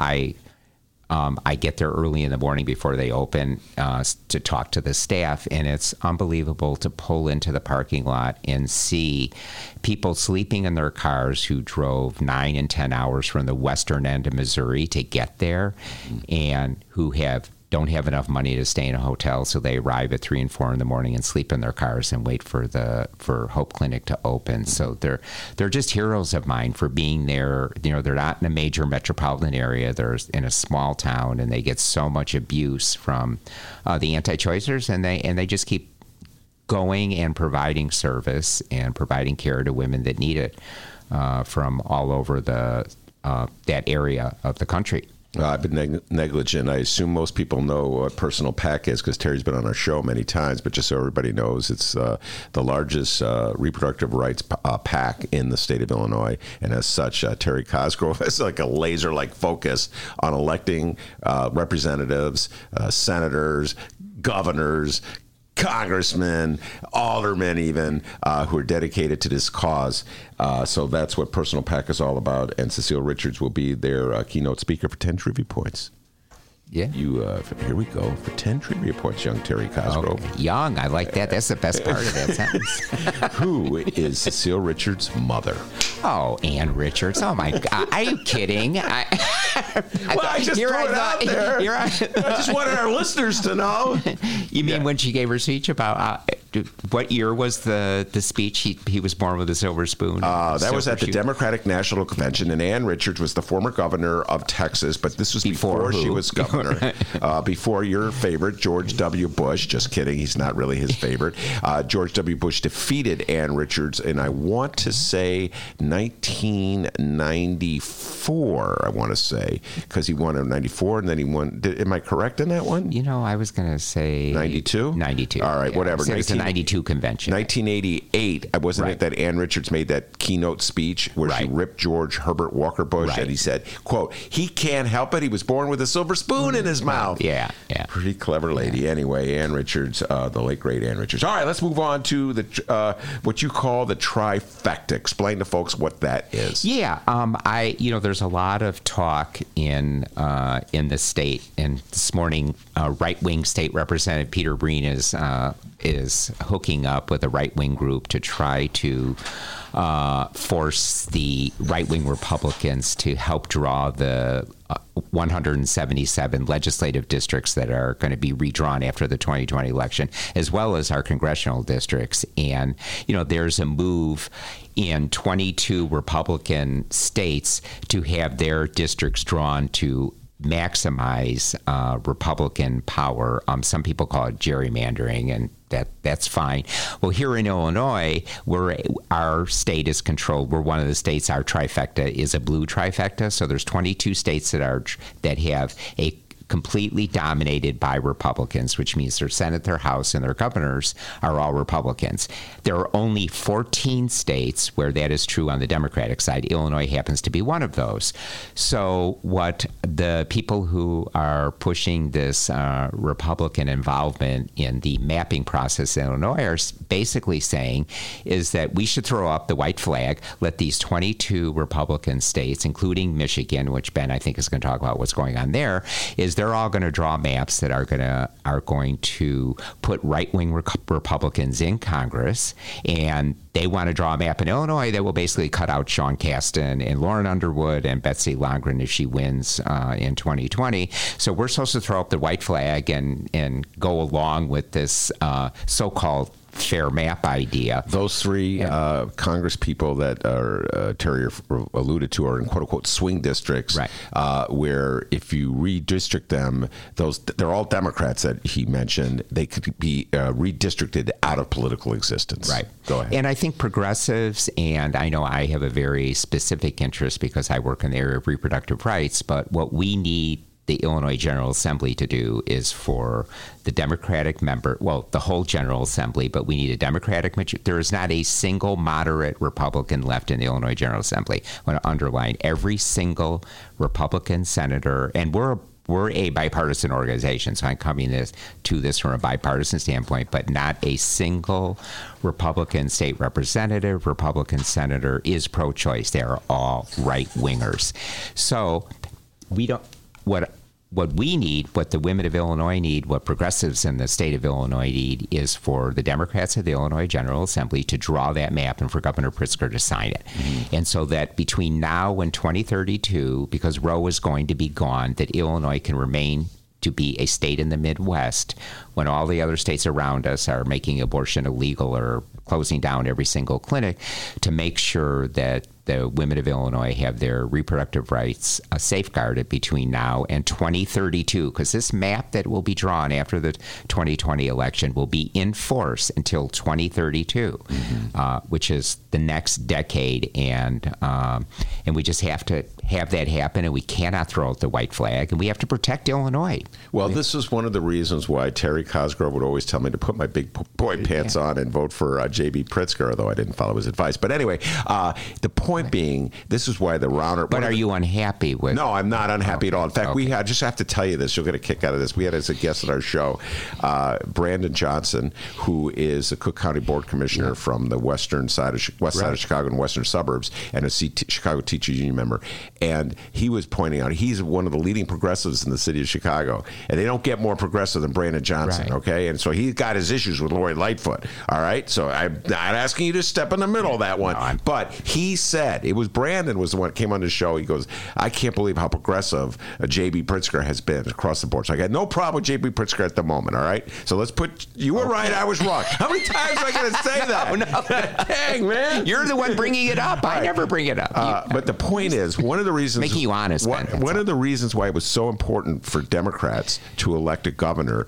is because the, the bizarre system we have in the state of Illinois for redistricting is that if we have any kind of division, uh, like a uh, so if the uh, if you have a Republican governor, he can veto the map as drawn by the Democrats, and then ultimately would come out of picking a hat, picking a name out of a hat uh, as to who ultimately would prevail. But if you have the trifecta, if the Democrats control the governor, the House and the Senate, the Democrats are going to control the map. Now, a lot of people, my good government friends out there, are Ben. That's so unfair. What we should have. Oh, which one of your friends is that? what am I? Who's that an impression of? Oh, I don't know. I, I keep I, him honest too, Terry. I, yeah. got, I got a name there, but I'll leave it alone. Ben, you're too partisan. We should it's, be bipartisan. I'm like, when Republicans play fair, I will right. play fair. I will sign on to your little fair map thing when Republicans play fair. But Republicans do not play fair, Terry Cosgrove. You and I know, know that. that. Well, this, you know, to me, this is absolutely no different than the argument I've gotten into people about Citizens United and money in politics. It, it, it, and it seems like every single time I come on the show or I speak anywhere, I have to say the same thing. And your listeners are probably tired of it. You're probably tired of it. But I cannot go into a knife fight with a leg, a leg in a cast, an arm tied behind my back with a toothpick, and expect to win. It isn't going to happen. So this is the, this is another version of that. If when the we can't we have to play on a fair playing field, and if there are going to be 22 states that are going to draw maps that are going to favor Republicans, and these 14 Democratic states are say, you know what, we're not going to do that. We're just going to we're we're we're not going to play on the same field, the fair field, yeah. and we're going to wonder why we lose. Well, we're going to lose the majority in the in the Congress, right. and uh, and we're going to lose the majority in the in the uh, and I don't mean we being Democrats. I mean me being just progressives because there are no good Republicans left. Uh, yeah. Uh, it's ridiculous. It's it's such a straw argument. So I'm all in favor of fair mass, but it has to be in 50 states. Yes. I think that that is the that that is that's the bottom line on this. When it's uh, and I will say this to all my good government friends, when there is a fair map in all 50 states, sign me up. I will be a co-chair of that committee. But until then, we we have to fight fair on a fair playing field. I'll go one step further, though. I'm a little tougher than you. I will sign on to wow. the quote unquote, I know, I will sign on to quote unquote fair maps, in quotes, uh, when my Republican brothers and sisters sign on uh, to eradicating the Electoral College. Right. Okay. okay? I mean, okay. that, that, you talk about a system yeah. that's set up to guarantee yeah. uh, that Republicans win and Democrats lose. All right, let's put a. And I and I want to put another point on this Go. that I think gets lost in all of it when Bruce, when your friend Bruce Rauner was, I knew you were doing there. I know you're going to go no, there. No, no, this is this is a critical point on on yeah. this exact discussion. He sent a bill to the Illinois General Assembly for fair maps, yes, and sir. you know what was excluded from it? All of the voting rights provisions. So we have to understand. In fact, I want you to have um, some people of color on your show and other people to talk about this because what this fair map um, provision did in the Rauner bill that they wanted voted on, it it gave no consideration whatsoever to uh, minority voting rights, to the Voting Rights Act, or anything. So it, this is this is another um, level of voter suppression and are diminishing the impact of people of color's voting rights in the state of Illinois and across the country. And if if people don't know that the voting rights in this country are under attack, then you're not paying attention. And and we're not going to go along with it. I mean, the bottom line is we need to stand up to the attacks that are going on on people on people of color and on the voting rights in this state in this country and say no, not on our watch. And that's why it's important that the map be drawn by President Cullerton caucus, Speaker Madigan's caucus, and JB is involved with Just it. say to it. respect Democrats. No, Uh, but to respect voting rights. Yes. That's the other piece of this. All right, now let's talk about. And I'm going to get into what I really want to get into: the utter hypocrisy of the Republican Party on this issue, and I'm going to raise the question of Michigan. Uh, in the state of Michigan, our friends to the north and the east, for all those geographically challenged people. Did I get it right, by the way? Yes, north and east. Uh, the state of Michigan had a referendum, I think it was in 2018, where they voted over 60% to set up a fair map commission. In other words, they were tired of gerrymandering because the gerrymandering in, those, in, in the state of Michigan, ladies and gentlemen, is done by Republicans. Uh, and they set up a situation where even though most of the people in the state were voting, were voting Democrat, the Republicans controlled that both houses of the state. So the people of Michigan, the good voters of Michigan decided, no, uh-uh, we're going to get rid of that old gerrymandering way, and we're going to uh, have a, a fair map commission that's going to draw the map fair and equitably, and we're probably going to have more Democrats as a result of that, okay? Or more moderate Republicans could go either way. Uh, li- Absolutely. less Trump heads running in the state of Illinois. So what did the Republican Party do? The same Republican Party that here in the state of Illinois is saying, "Oh, we really want a fair map." What did the Republicans in Michigan do? They got in Scott Walker, the former governor of Wisconsin, to who's got booted out of his office. Like, thank you, cheeseheads. They got Scott Walker to uh, file a lawsuit, a federal lawsuit. Didn't mean to insult any cheeseheads in the studio. Uh, to, uh, to file a federal lawsuit challenging that uh, Fair Map Commission on the grounds that somehow or other it's unconstitutional. Lord knows how it's unconstitutional. You can find a lawyer to say absolutely anything. So I'm not even going to waste my time talking about the silly flim flam argument that lawyer came up with. The point is, Terry, on one hand, in the state of Illinois, you got your boy Peter Breen getting ready to file a suit saying, We need a fair map commission because it's so unfair when the Democrats, and then you got Peter Breen's ally, Scott Walker in Michigan, where they passed by referendum a fair map commission going to court saying it's unconstitutional. Nothing is more hypocritical than that, my friend. Right. And the other thing is they are trying to cut uh, Governor Evers in Wisconsin out of the uh, the duly elected Democratic governor. The Republicans in Wisconsin are trying to cut him out of the map making, where it could be a compromise between the Democratic governor and Republican legislature. Let's come up with a map. And what are the Republicans doing? They're cutting the governor of Wisconsin out of the process. And you said. Um, Peter Breen is filing a lawsuit. Actually, what he's doing is he's putting together an organization funded by massive right wing money. And for people that don't know, Peter Breen is one of the most reactionary, anti choice, anti LGBTQ state legislators to ever sit in the Illinois General Assembly. He was defeated in the 2018 election. Now he's amassing all this right wing money to put a ballot measure on the November 2020 ballot uh, that will um, will try to get fair maps to, to amend the Illinois Constitution. That's it's a constitutional amendment, so we have to watch out for that and make sure I don't it's think it's, it, it- you're saying that he's hoping to get it by uh, what date did you say? 2020. He's got to get 360,000 signatures, And then he's got to, signatures. and then he's got, I- this is going to be so funny coming up for me. And then he's got to survive uh, Michael Madigan's election lawyer because you know that baby's going to be challenged. Oh, the yeah. Well, as it should be, he needs 360 valid signatures. That's what the law says. That's what the law says. That's what the law says. And, you know, know, and it's a uh, tough law. Yeah, you know. yeah. Uh, but it, but you know what? It, amending the Constitution is supposed to be an upward climb. It's not supposed to be easy. Uh, so Or maybe he can it- get the and votes. that's what's fair because it applies to everyone, including Peter Breen. yeah, So yeah. So it's the games Republicans play. It's hard to take it at face it is. value. It, the hypocrisy, Ben, all,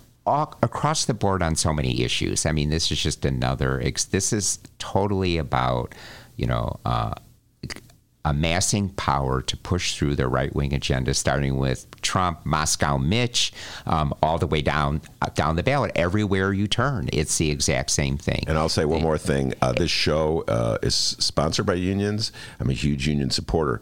I want to say to all my union brothers and sisters out there, uh, they pull these stunts, and the Rauners of the world, and the Breens of the world, and the Scott Walkers of the world, they're coming for unions. Oh, yeah. And so they'll use anything they can to get the power they need, uh, and then they'll uh, impose laws that undercut the ability of unions to organize, uh, take away your uh, uh, collective bargaining rights. So And- and it goes far beyond. Yeah, and I want to put a pitch in for my union brothers and sisters. We have the 40 hour work week, we have Social Security, we have child labor laws, uh, we have so many workplace uh, protections that all of us have benefited from. The workplace protections, the safety in our food, uh, water, all of those protections are brought about by workplace safety provisions that are brought to us by unions. So everyone in this country, in this world, benefits, not to mention fair wages uh, from the activities of union members. So on this Labor Day, I just want to hats off, thank you, thank our brothers and sisters in the labor union for Labor. Uh, and they're under massive attack uh, by Trump and the right wing, uh, just in the same way reproductive rights is under attack, same way LGBTQ rights, uh, people of color, poor people. It's it's the same source, it's the same ideology. Uh, absolutely, well well said, Terry. All right, let's get uh, let's get down to some uh, local races. I know there's a local race of great concern to you. Talk about it. Yes, uh, State Representative Yehiel Kalish uh, represents the 16th uh, House District, which is Skokie, Lincolnwood, Morton Grove, Nile, part of Niles, and uh, and the 50th Ward of Chicago. And he promised publicly and privately and to everyone that he would vote for the Reproductive Health Act. Um, and the morning of the vote, um, he did not vote for it. So. Um, the, constitu- the constituents in his district are furious with him, and there is a woman by the by the name of Denise Wang Stoneback that is challenging him in the Democratic 2020 primary. And everyone listening that's to the show that's from the 16th House District from those communities, please go online, sign up. Uh, Denise for state rep, and uh, and get involved with this campaign. It is really critical that we send a very, very serious message to any legislator that promises to vote for something like the Reproductive Health Act and then turns out, and he lied to everyone. He told me, he told Planned Parenthood, he told the ACLU, he stood up in the Democratic caucus when Lou Lang, he's an appointed state rep, uh, State Representative Lou Lang, um, who is also the Democratic committee person for for Niles Township, appointed him to the seat. And one of the things he promised Lou Lang when he got appointed that he would vote for this bill. So he lied to absolutely everyone. In addition, um, he was carrying a bill that would have not allowed um, people to bring concealed weapons into houses of worship, such as temples, mosques, and churches. And when the NRA came to him he refused to call his own bill. He buried it. Uh, so he's just he can't be trusted. He lies to everyone. He doesn't stand up with what the this district is about. It's about uh, gun safety. It's about choice. It's about fairness, equality, and he's the wrong state representative for this district. And we really have to get rid of him in the March 17, 2020 primary. So everyone in Skokie, Lincolnwood, Morton Grove, the 50th Ward, uh, let's That- do this. That's your old neck of the woods, isn't it? Yeah, absolutely. I mean, You I grew grew up up in Morton there. Grove. I went to high school at Niles West in Skokie and Edison Grammar School in Skokie and Lincoln Junior High, all in Skokie. So This is my Niles West Day. I don't know if you know this, but Rummana Hussain, who preceded you on the show, is also an illustrious graduate Really? of Niles West. Yes. Right. And you know who else? The most illustrious graduate of Niles West, which is actually, I was in high school with him at the same time, was Merrick Garland. Well, I was just going to say Merrick Garland. I don't know. There was a football player. Uh, I think Jim Ray Hart. I don't know. That I know you're not a huge sports fan, but I, some would argue that he is the most illustrious graduate of Niles West. I'm Oh, okay. putting my money on a tie between Rummana Hussain and Terry Cosgrove. Those are the most illustrious graduates of Niles West. Well, I, Forget I think, Merrick Garland. I think Merrick Garland, a federal judge who almost got on this. Almost. with- By with- speaking which, come on, let's just take a moment to talk about the utter hypocrisy. Yeah, I mean, hey, all my fair map, good I know. government friends out there. I don't, Ben. If we had, all, if we were here between now and Tuesday, we could not cover all the hypocrisy. Let's just- Unbelievable. it is. It is so. It's so raw. It's so visible. out it, there. It, it just. It just stands there like a burning bush or something.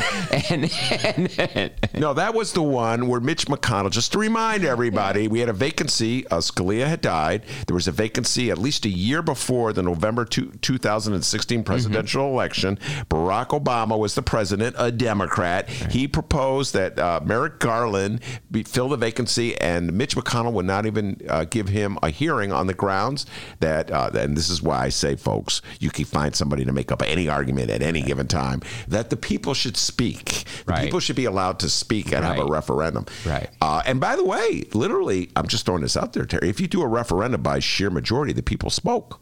Yeah. And they voted for Hillary Clinton Right. over uh, Donald Trump. don't get me started. Well, don't give. I was the one who said Electoral College. Get rid know, of it. I know. Uh, that was part of my deal. I'll sign on to that Fair Map Commission if you get rid of the Electoral College. Right, right. Um, all right. So hey, I'm sticking st- yeah, hard no, no, line. you're doing your job. Uh, Yeah. And uh, but uh, yeah, so Merrick Garland um, could have been. Well, have you heard Moscow Mitch's new rationale for why, if a, an appointment comes up before the November election, that if the difference is because Republicans control the White House and the Senate, that they that that was the reason why it should happen. The reason why they didn't do it because it was a split between That is a, a distinction without meaning. Exactly, Because the basic exactly. referendum is still a basic referendum. right, Right. exactly, Uh, you but know, but uh, yeah, that's what I said. They'll say absolutely anything. Right. It's like Scott Walker going to court to defeat a fair map commission that the voters approved in Michigan. Follow me, folks, one more time. He's in court trying to defeat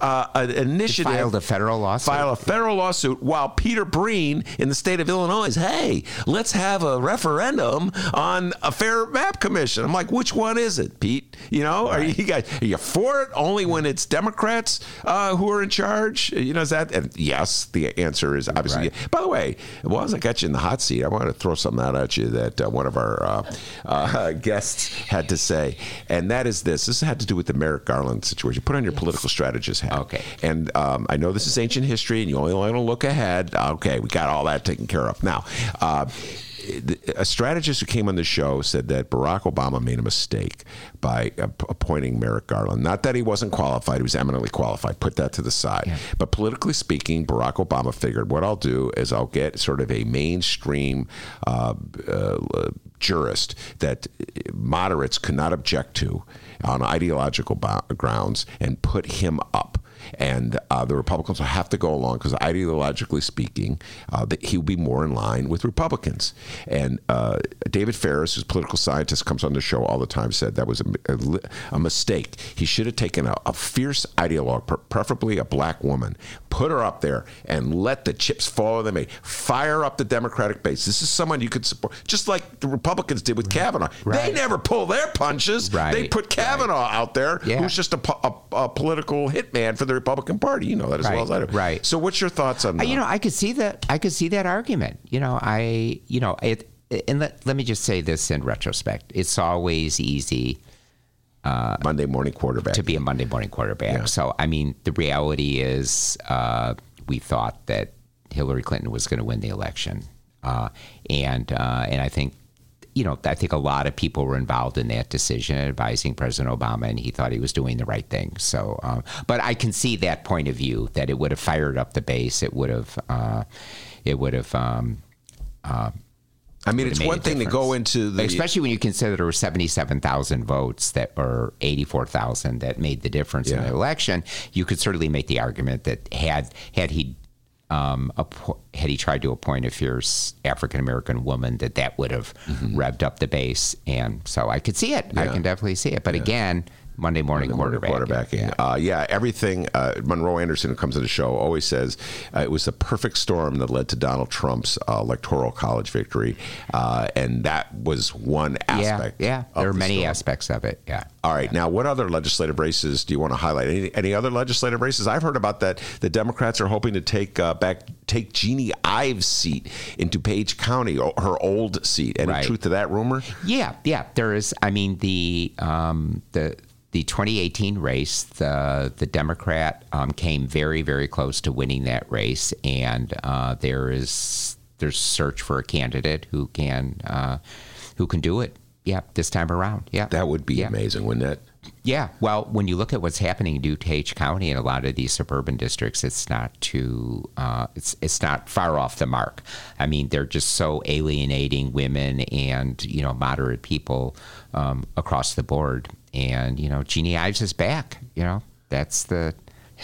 That is right. I forgot that she's Yeah. running in the uh, 14th congressional. Do I yeah, have that yeah, right? yeah, for the Lauren Underwood seat. For the Lauren Yeah, Underwood yeah, seat. Uh, no, no, Sean Casten. I'm sorry, it's Sean Casten. I, you No, know, it's Sean it- Casten. is she, she's running against. You know what? I Yeah. momentarily blanking No, on no, this one. I made a mistake. It's Sean Casten. She's running against Sean Casten. All right. Uh, my next guest, Del Marie Cobb, has arrived in the building. So before I let you go, Terry, I'm going to put you on the hot seat one more time. Uh, is there anybody that you're favoring for the presidential nomination, or are you just sitting back and enjoying the show? Um, here's what I'd like to do. I'd like to tell you what my point of view is on this, and not have you interrupt me until I'm done. Oh, respond. No, no, because love Terry Cosgrove no, no, no, because I have a very clear perspective on this. Go ahead. So let me let me get to your question, but I'm going to back into All it. right, here we go. On June 7th at 10 p.m., 2016, California time, Hillary Clinton was the Democratic nominee for president.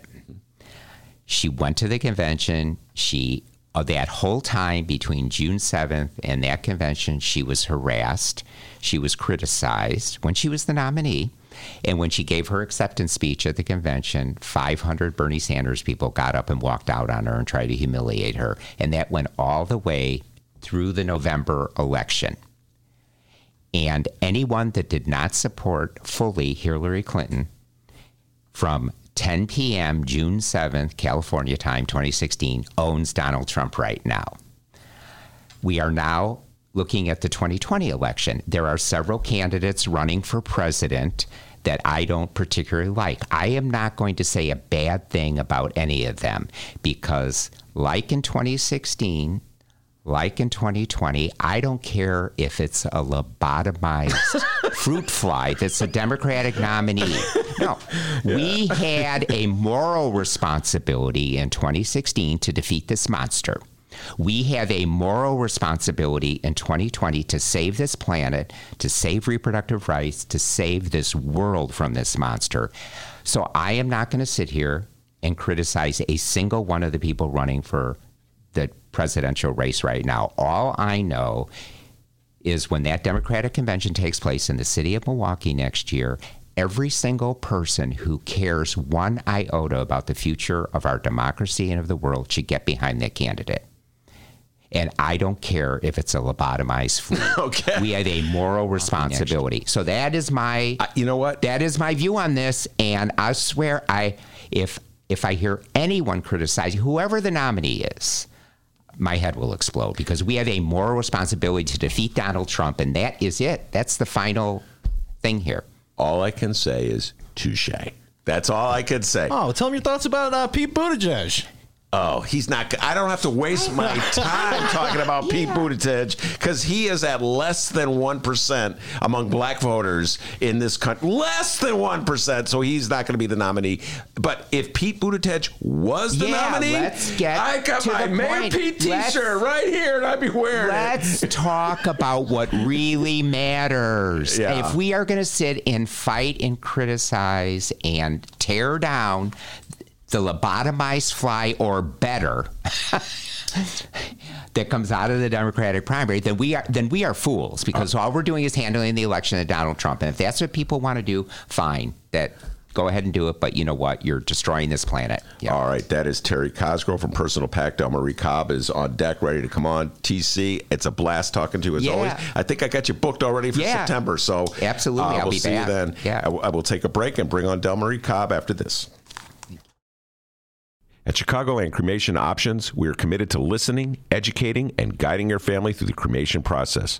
Whether it is time of death or when planning your wishes for the future, Chicagoland Cremation Options can accommodate you at an affordable price and with great dignity.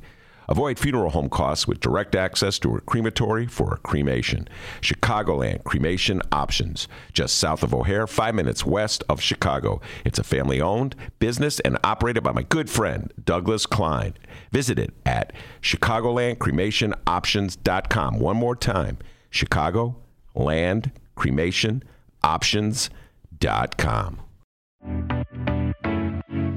Attention Chicago innovators and creators, 2019 Chicago Ideas Week is coming soon. October 12th through the 17th, this annual Ideas Festival is back, and it's the largest, most affordable Ideas Festival of its kind. They bring in hundreds of thought leaders from around the globe and some local to share ideas and spark action all across Chicago. To get a better idea of what to expect, here's a bit of audio from last year's Chicago Ideas Week with special guest and Chicago comedian Hannibal Buress. The real reason I came home is just because I was traveling a lot anyway. I wasn't in New York that much, and I don't have a full time job in New York. I work a lot, but I'm not in New York, so it was just like I don't, I don't need to be here anymore. And, I, and also, I just wanted to work on different stuff here in Chicago. So I have this center that I'm working on on the West Side, Melvina Masterminds. It's gonna be arts and and then a tech program and after school programming for uh, kids in the, in the North Austin area. So just wanted to be back. There we go.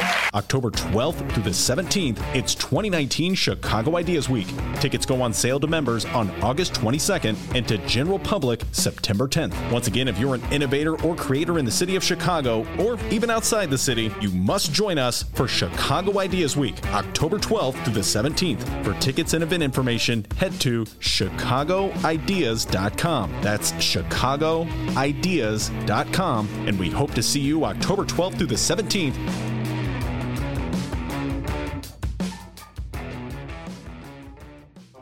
Ready, set 2020. What's that mean? That means it's almost football season, which means that the best sports reporters in Chicago want to offer you, yes, you, our listeners, an exclusive deal on unlimited digital access to all of the stories that you love.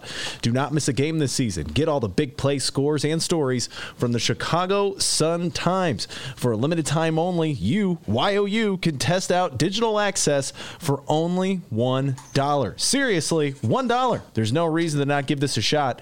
Stay up to date on breaking stories, get the deep dives and investigations from Sun Times reporters, cheer for the big games with the best sports team in the city, and go deep inside City Hall with best in class political reporting. $1. $1, I say, for your first month.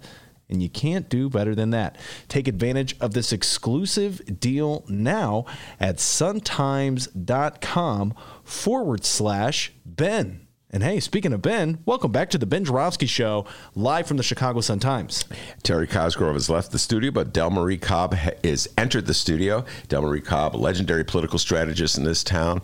And uh, folks, I wish we had the mics on for the exchange uh, when Del Marie walked in and Terry walked out because the conversation kept going, Del Marie.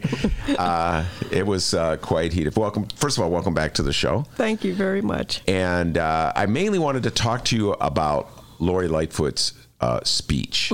But I'm so fired up from what Terry closed, and you were listening to what t- Terry's closing comments on the divisions uh, in the Democratic Party in uh, 2016.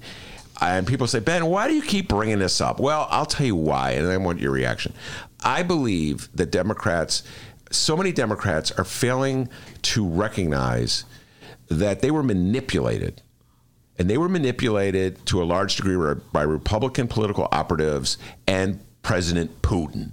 okay? Because those emails that the that the Russian hackers took out of the Democratic computers and then dumped on the world for everybody to see, exposed all the rifts, behind the scene rifts between the Hillary people and the Bernie people. And you know as well as I do, Del Marie, that if those Russian hackers had taken Bernie's emails, they'd found emails trashing the hell out of Hillary Clinton people. Do you get what I'm saying? Exactly. It was a, a heated primary. People say all kinds of things in a heated primary.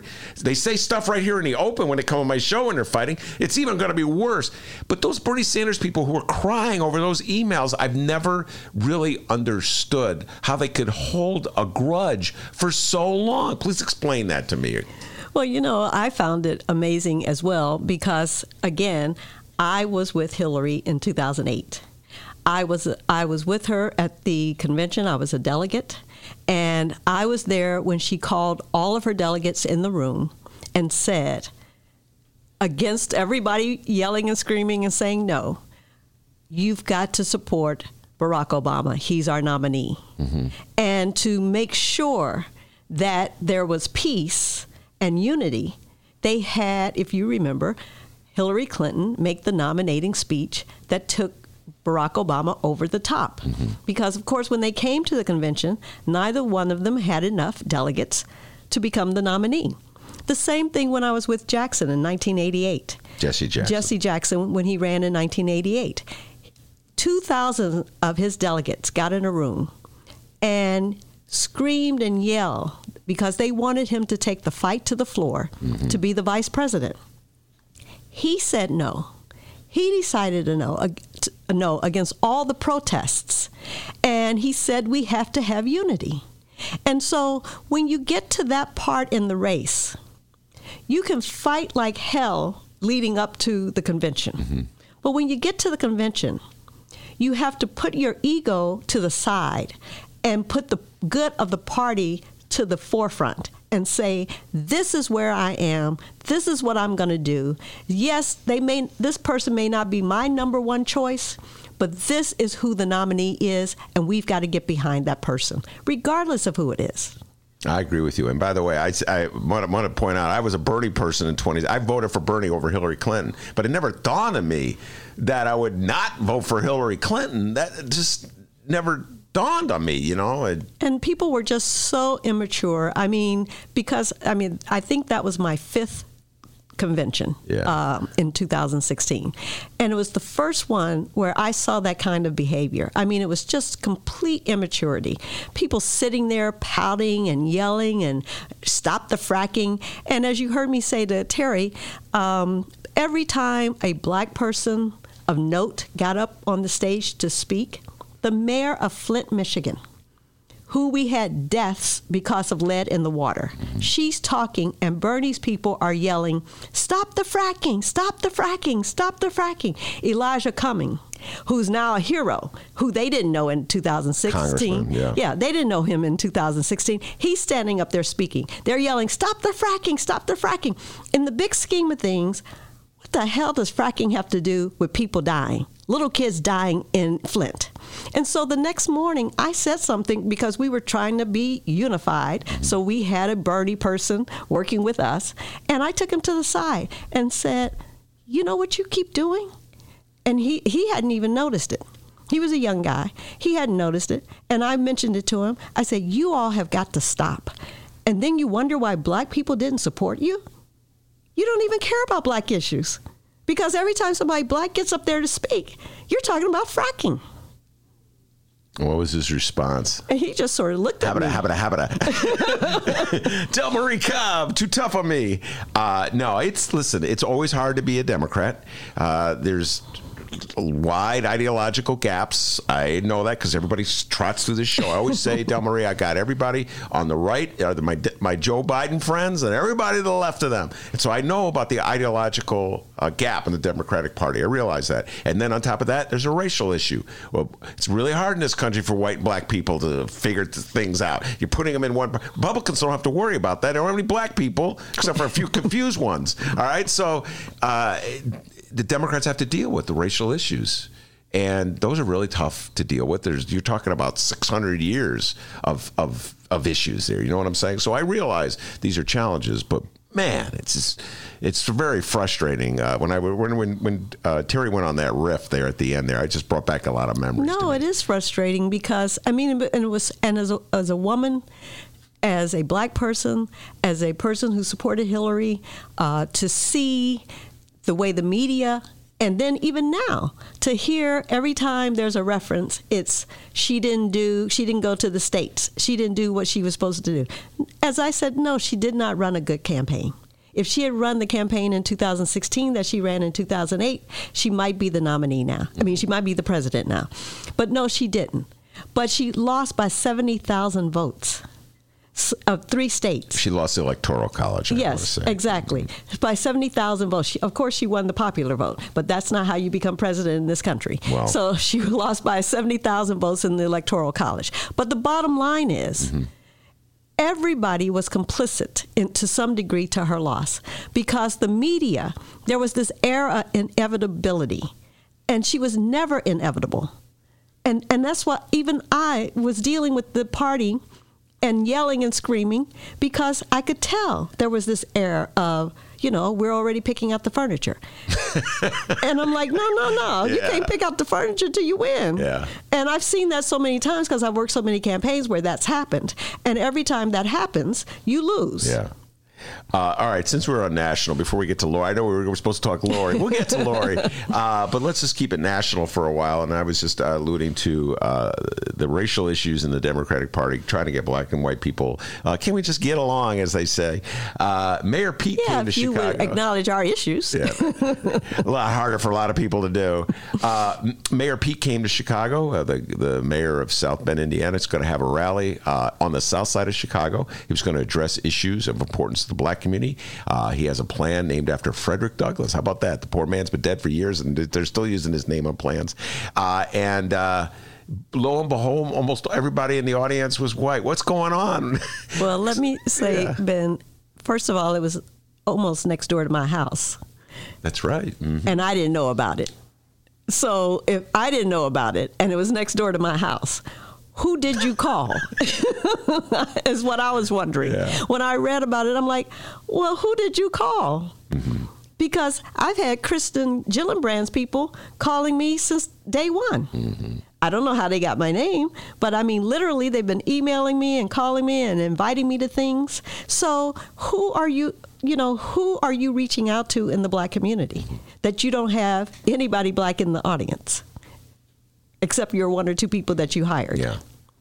Uh, yeah, no, it was. Uh, it, it, it showed something. Uh, that said, I'd still would vote for Mayor Pete over uh, oh, Donald sure. Trump in a oh anytime. Uh, sorry about that, Henry Davis. Henry Davis, a frequent guest in the show. He's a councilman in South Bend and very critical of. Uh, well, Mayor I was a Pete. reporter in South Bend for two years. I did not know yeah, that. I was on WSBT Back in the day. That's when I started Oh. Channel 22. I did not know that. Yes. Um, all right, and uh, so are you? Before we completely leave the May, uh, the presidential race, I got to ask you a Joe Biden question. Uh, Joe Biden remains very popular among Black voters and polls, and I, I understand polls can dissipate. They they go day to day, et cetera, et cetera, and so forth. Uh, help help me understand that uh, the popularity that Joe Biden has.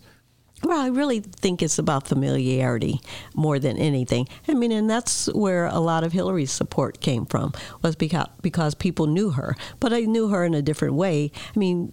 For Biden, is because he's been around Well, a I was long a time. reporter in South, and so since he's been around a long time, they know him. Plus, he was uh, Barack Obama's vice president, and and so he comes in with a distinct advantage over everybody else. Now, as as you said, as the field narrows and there are fewer people, and you begin to make more of a distinction between the candidates and they begin to break out, you might see a change. It may be that the black community sticks with him all the way to the end because they know him and they trust him that he'll do the right thing. But the bottom line is, it really is about who has the best plan for the black community in terms of how to distinguish yourself in this race. And who's your sense who has the best plan right now? Well, I think there's uh, everybody's still uh, figuring it out. I mean, we're hearing some plans. Um, I've heard uh, Kamala Harris, of course. I think you know, of course, she inherently has a plan. Uh, Cory Booker, and I think Elizabeth Warren, and so. And, and Joe Biden. If I was going to say my top four, those would be my top four. Did I hear Bernie Sanders on that list? No, you didn't. Okay.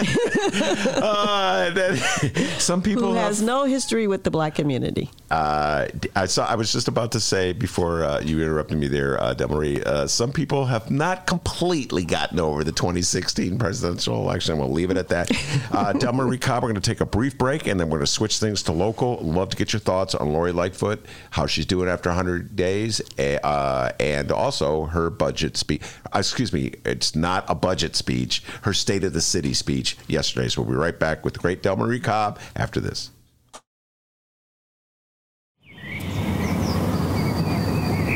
Today's Ben Joravsky Show was brought to you in part by Chicago Architecture Center. Get to know your city on one of Chicago Architecture Center's 65 walking tours. Hear the unforgettable secrets and stories behind Chicago architecture from our expert docents. Book your tour at architecture.org slash tours. Now, if you'll excuse me, I'm actually on a tour right now.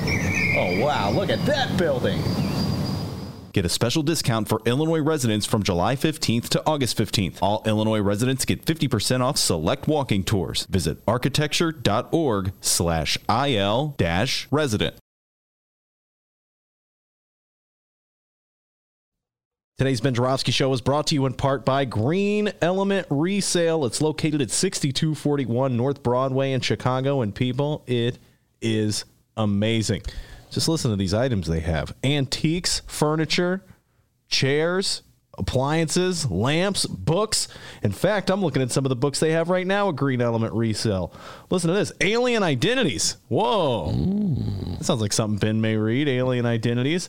Uh, we got a Tom Wolfe book, The Right Stuff. Oh, yeah. oh, you know that one? Oh, yeah. It's about the astronauts. It's about the, The astronauts stuff. and Alien Identity. Guys, get both of them. Get a uh, outer space combo at Green Element Resale. They have books.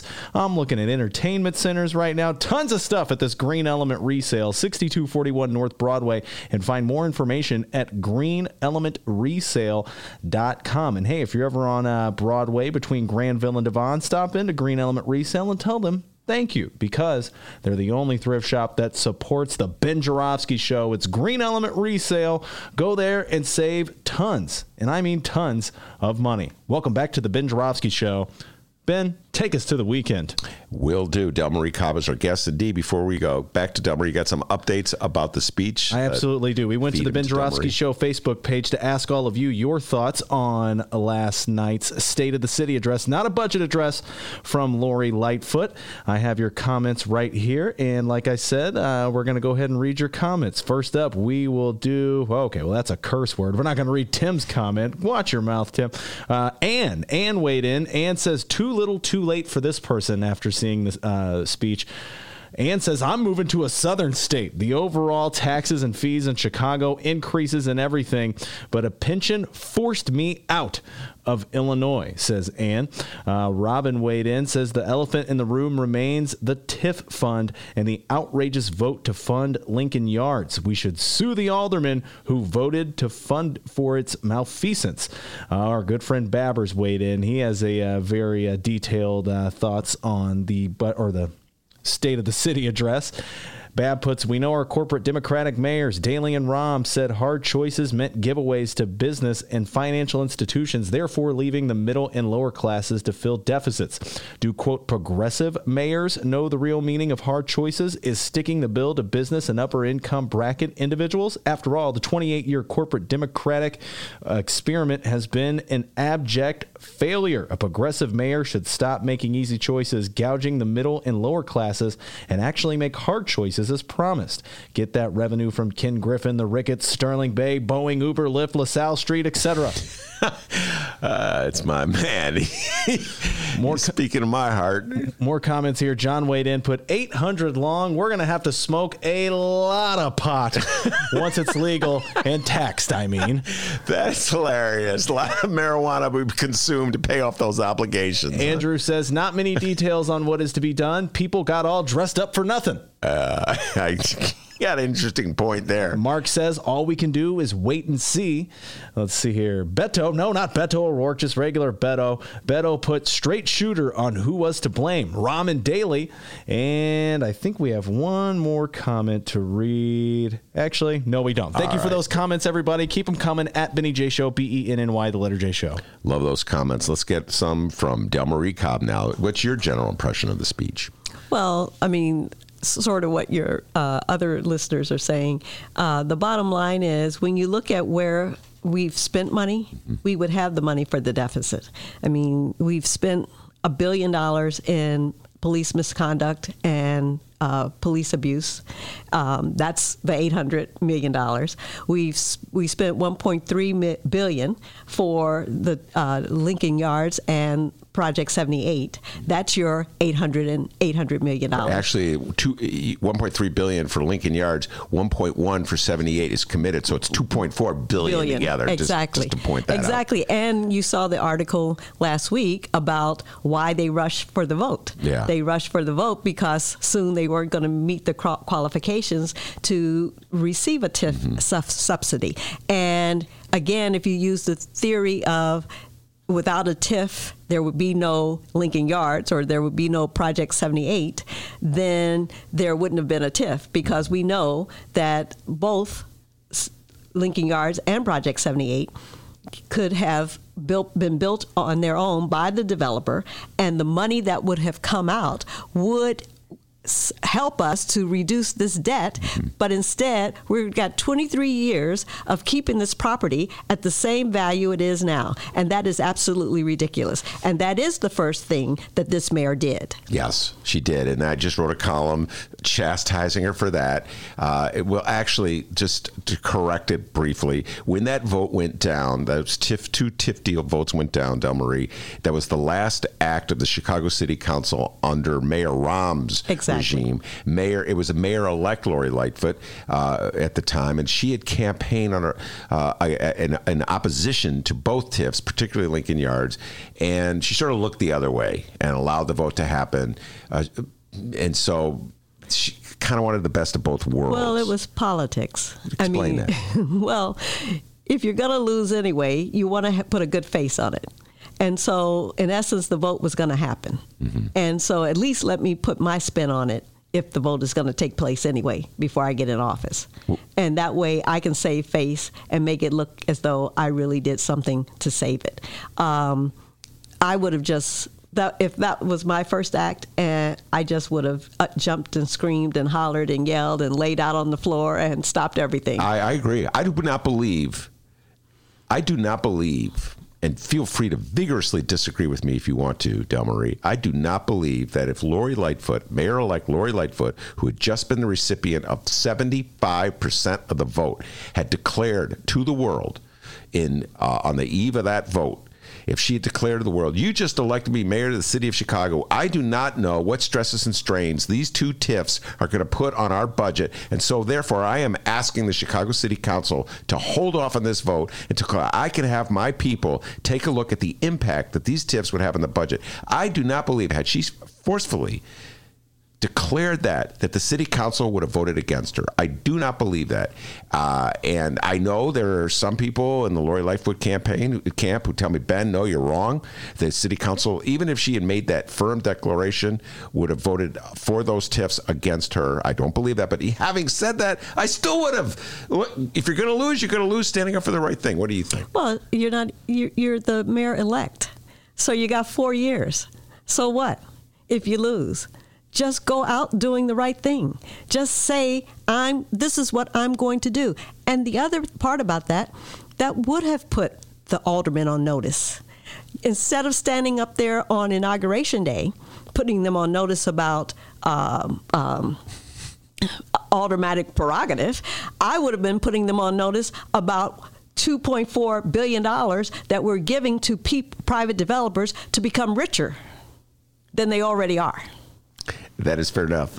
it's well put. I didn't thought about that one. You're right. You got to put them on notice on inauguration day. Really put them on notice, and then they have to live with that and let it make it clear to the people of the city of Chicago that that's a tax hike. So those aldermen, you want to wear the, the mantle for that tax hike, you're going to have that tax hike. Uh, so my general cons- thought of the speech, it was more or less, I called it a punt. In other words, she was putting off until October revealing whatever taxes, fines, fees, and cuts she had. Do you agree with me on that? No, I, I absolutely agree. It's uh, it was really what we already know. We may not know exactly how the money uh, broke out, mm-hmm. but we know that there was a deficit. We already know that. Um, we know that the previous mayor or mayors have not taken care of the budget. So this was her making an announcement to sort of put in place what might follow in terms of bad news. Mm-hmm. This is the bad news that may follow unless I get certain things. Mm-hmm. Um, but the bottom line is, you know, I mean, to, to put all your uh, stock in a casino, okay, to put all your stock in uh, marijuana. I mean, there are progressive and you've heard me go on and on. There are progressive ways to raise money. I mean, one of the things that uh, David Moore talked about when he became alderman. 17th uh, Ward Alderman. David mm-hmm, 17th Ward Alderman. Uh, he became alderman in 2015, and one of the and he's and he has a he's an accountant, and so one of the first things he talked about when he became alderman was since Rahm Emanuel was bragging about we have 55 million new visitors to Chicago. David said, well, then let's add a dollar to two dollar uh, fee to hotels. So not per night, but per stay. And by now, we would have about $500 million if we had done that when he proposed it for his first budget as alderman. That's just one. These are the things that are rejected. So the things that are rejected are the things that don't hurt everyday people because we want to make sure we don't hurt the tourists. Well, let's talk about that uh, before we get into the ca- the casino issue because that I know uh, I really want to address that the casino issue with you. We've talked about it in the past, but uh, when when the city rejects a suggestion uh, like the one that Alderman David Moore made, uh, what interests do you think are being served? The corporate interests, as your as your listener said in, in on the Facebook page, the corporate interests. I'm not going to put a levy on my friends who own hotels because I don't want to hurt them. Like somebody won't stay who's coming to Chicago for two dollars a stay, mm-hmm. not a night, yeah. a stay. Yeah yeah, it's a corporate interest. That's exactly correct. Do, do you have uh, the clip of, of the casino part where Lori talked about casinos? Because I want to play that uh, for Del Marie and get her have a discussion on the casino issue. Absolutely, I do. Let's go ahead and hear that. We are pursuing a Chicago casino that creates a dedicated revenue stream to pay for our pension costs. If we get the tax structure right, this will represent a structural solution to address long-term problems, not a one-time fix. Not only that, it will also create thousands of jobs, help fund the state's capital plan, and stop the flow of over $200 million in gaming revenue to Indiana. As an independent study made clear, Chicago and Springfield will need to work together to get the tax structure right in, over, in order to move this plan forward. Getting it right represents a win for both the city and our state, and there's no reason why we can't arrive at a solution. But we have to be honest with ourselves. If such an agreement isn't made, if we don't secure this casino and the revenue that it creates, we will then be forced to make painful choices on finding other revenue sources. And we all know what those are the sources we desperately wish to avoid. Okay, my read of that, Del Marie, I've been around a while. My read of that is that what Lori is saying in so many words, uh, Mayor Lightfoot, I should say, what Mayor Lightfoot is saying in, show, in so many words is that if the state doesn't change the law governing the casino that comes to Chicago so that it's more favorable to a, casino operator. Uh, we won't get a casino, and as a result, we won't get the money we need to pay our bills. And as a result, we're either going to have to do layoffs. Uh, or we're going to have to raise other taxes. So, my read of that, and I'm reading between the lines, is that she's asking essentially for the law to be changed to be more advantageous to a casino operator. Am I misreading that in your opinion? Well, you know, the, for me, it's really about regressive versus progressive. And this is not the way to raise money for the city of Chicago. Um, it does nothing but hurt the people who need the help the most uh, because it is those communities that have the least that are always hedging their bets against the big payday. And I mean, and to show you how this corporate mentality, and I'm not saying her necessarily, but just how prevalent it is for Rahm Emanuel as he was leaving to say, well, we can't put it near downtown and we can't put it near McCormick Place because when people come here to do business, we don't want them to be distracted.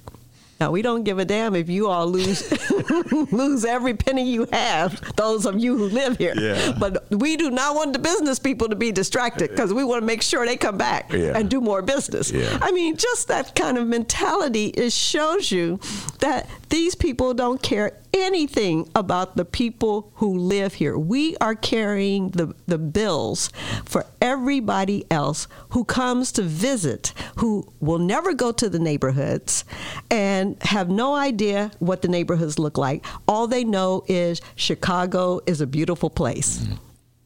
Uh, yeah, I uh, I hear what you're saying, and that that, that contradiction, uh, and and and that notion that somehow or other the casino might get in the way of a businessman going to a, a I, I, I, I know to a convention. I'm like, huh? What, what's Vegas all about?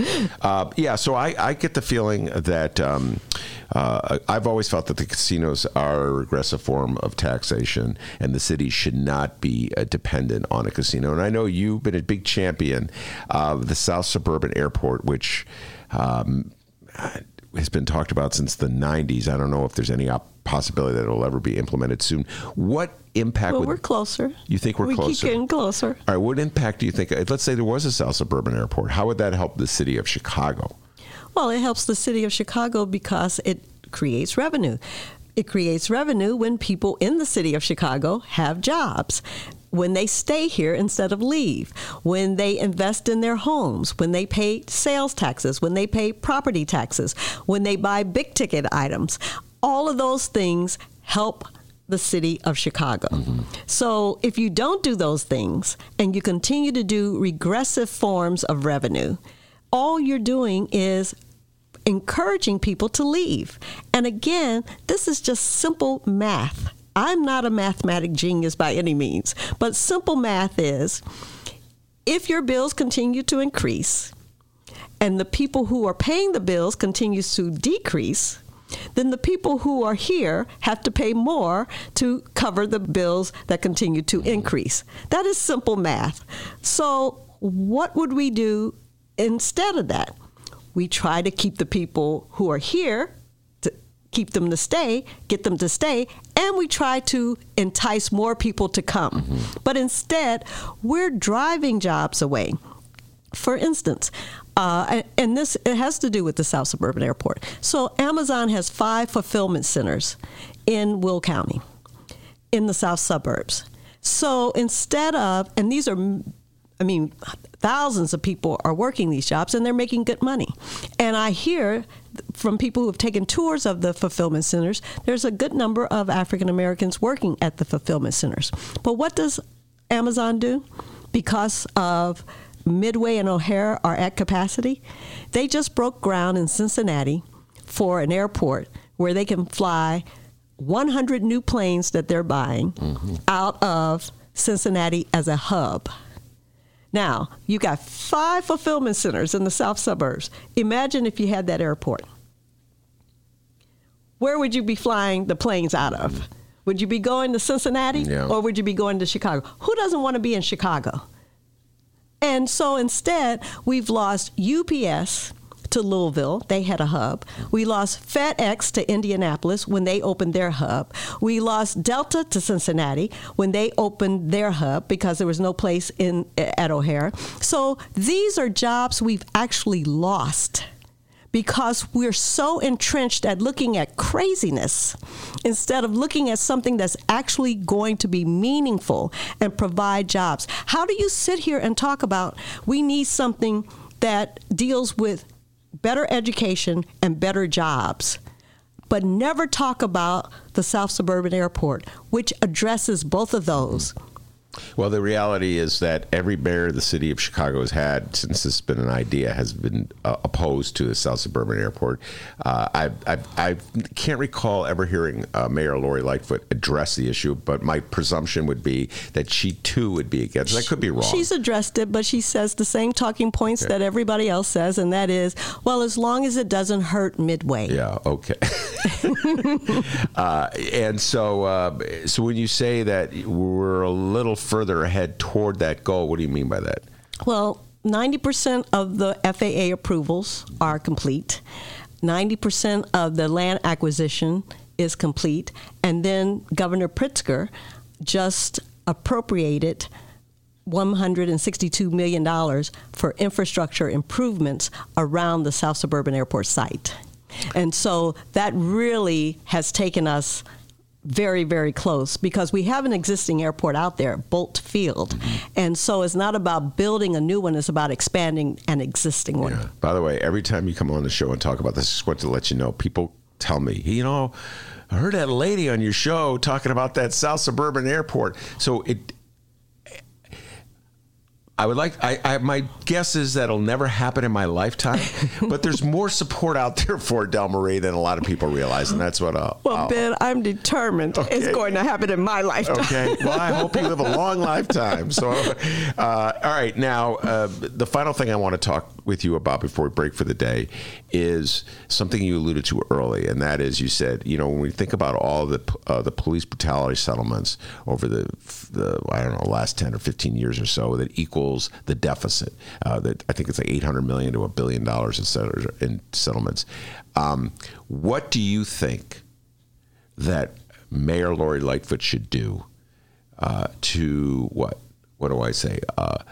Make it less likely that these kinds of suits will come out in the future that will have better relations between uh, police and the community. What do you think are some some uh, progressive steps she can take right now? Well i think that that's you know we have to make it a priority and that it um, we have to make sure that moving forward these kinds of police misconduct and wrongdoing does not continue to happen. So that's the first thing. And part of what's missing which should be also one of the first things she does when she's hopefully in her budget, will be the civilian police monitor, which is that one piece that is still missing from what the Justice Department said needed to happen. And w- until we get this civilian police monitor uh, ordinance passed, so that we have people in the community monitoring the police you know, there's this is not yes, there's a consent decree in effect, but it's like you know racism. You may change the laws, but you don't change people's hearts. And so the police may have a consent decree, but those who are going to do wrong are still going to do wrong because their hearts haven't changed. And so we have to make sure that we put the things in place to ensure that we do not continue to pay these kinds of outrageous amounts of money uh, for police misconduct, these rogue police. And also the idea that people have said, well, then let the police get insurance so that they, you know, malpractice insurance so that they become responsible for their conduct. But whatever we have to do, we have to be creative because this cannot continue. Since 2004, we've paid almost a billion dollars. I have not heard that one about the police get the insurance. Yes, I've heard about. I've had people talk about that, and it makes sense. I mean, that's what doctors do, and they're like, if they're going to be rogue police, then let them get insurance so that it comes out of the insurance money instead of coming out of the city. So that well, who would pay for the insurance? The, the, the individual police officer? Yes. You know, I have to think about that one all weekend. I have not heard of that one. Uh, I've heard everything, but I've not heard that one. An individual police officer would buy a policy then uh, to protect him or herself in the event that he or she uh, was found. Oh my God, that would cost a lot of money. If you, Well, we can see, or the police department would do it. We, but whatever, however it's done, Ah. it would have to be done in a way where it protects the taxpayers. I, well, okay, now let's think about this. Uh, I'm, I'm just following the, this out. If the police department did it, it still would be the taxpayers ultimately be paying for it. But your argument would be that a premium on such a policy would be less than the payout. Exactly.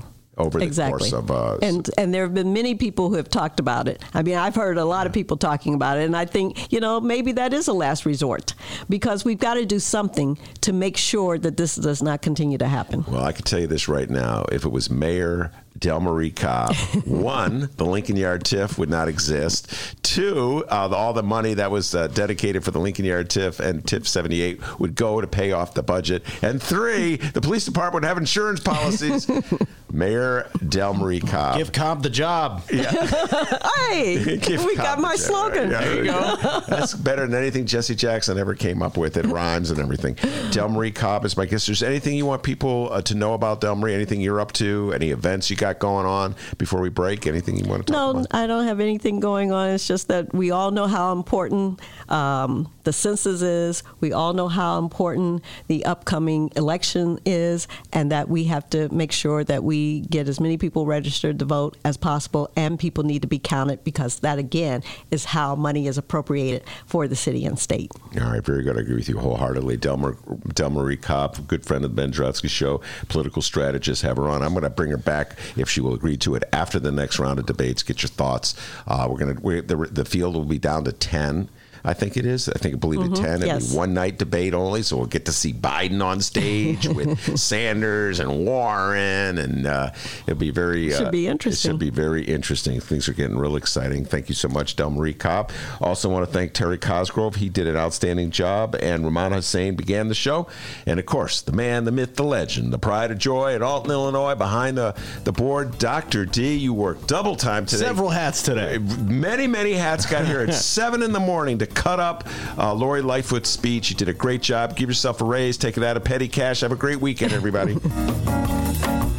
And remember, you can download previous Ben Joravsky shows and Benny J bonus interviews at both Chicago Sun-Times and Chicago Reader websites, chicago.suntimes.com forward slash pages forward slash Joravsky, chicagoreader.com, and wherever else you download your favorite podcast. Downloaders, we live stream this program Tuesdays through Fridays, 1 until 3 p.m. Central Time. Once again, both Chicago Sun-Times and Chicago Reader websites. We Facebook live stream as well, and the Chicago Sun-Times YouTube channel. Find us on Facebook at Benny J Show, B E N N Y, the letter J Show. That's also on Twitter, and the Ben Joravsky Show on Instagram, J O R A. V as in victory, S K Y. Enjoy your weekend. We'll see you Tuesday. Yes, that's billion with a B.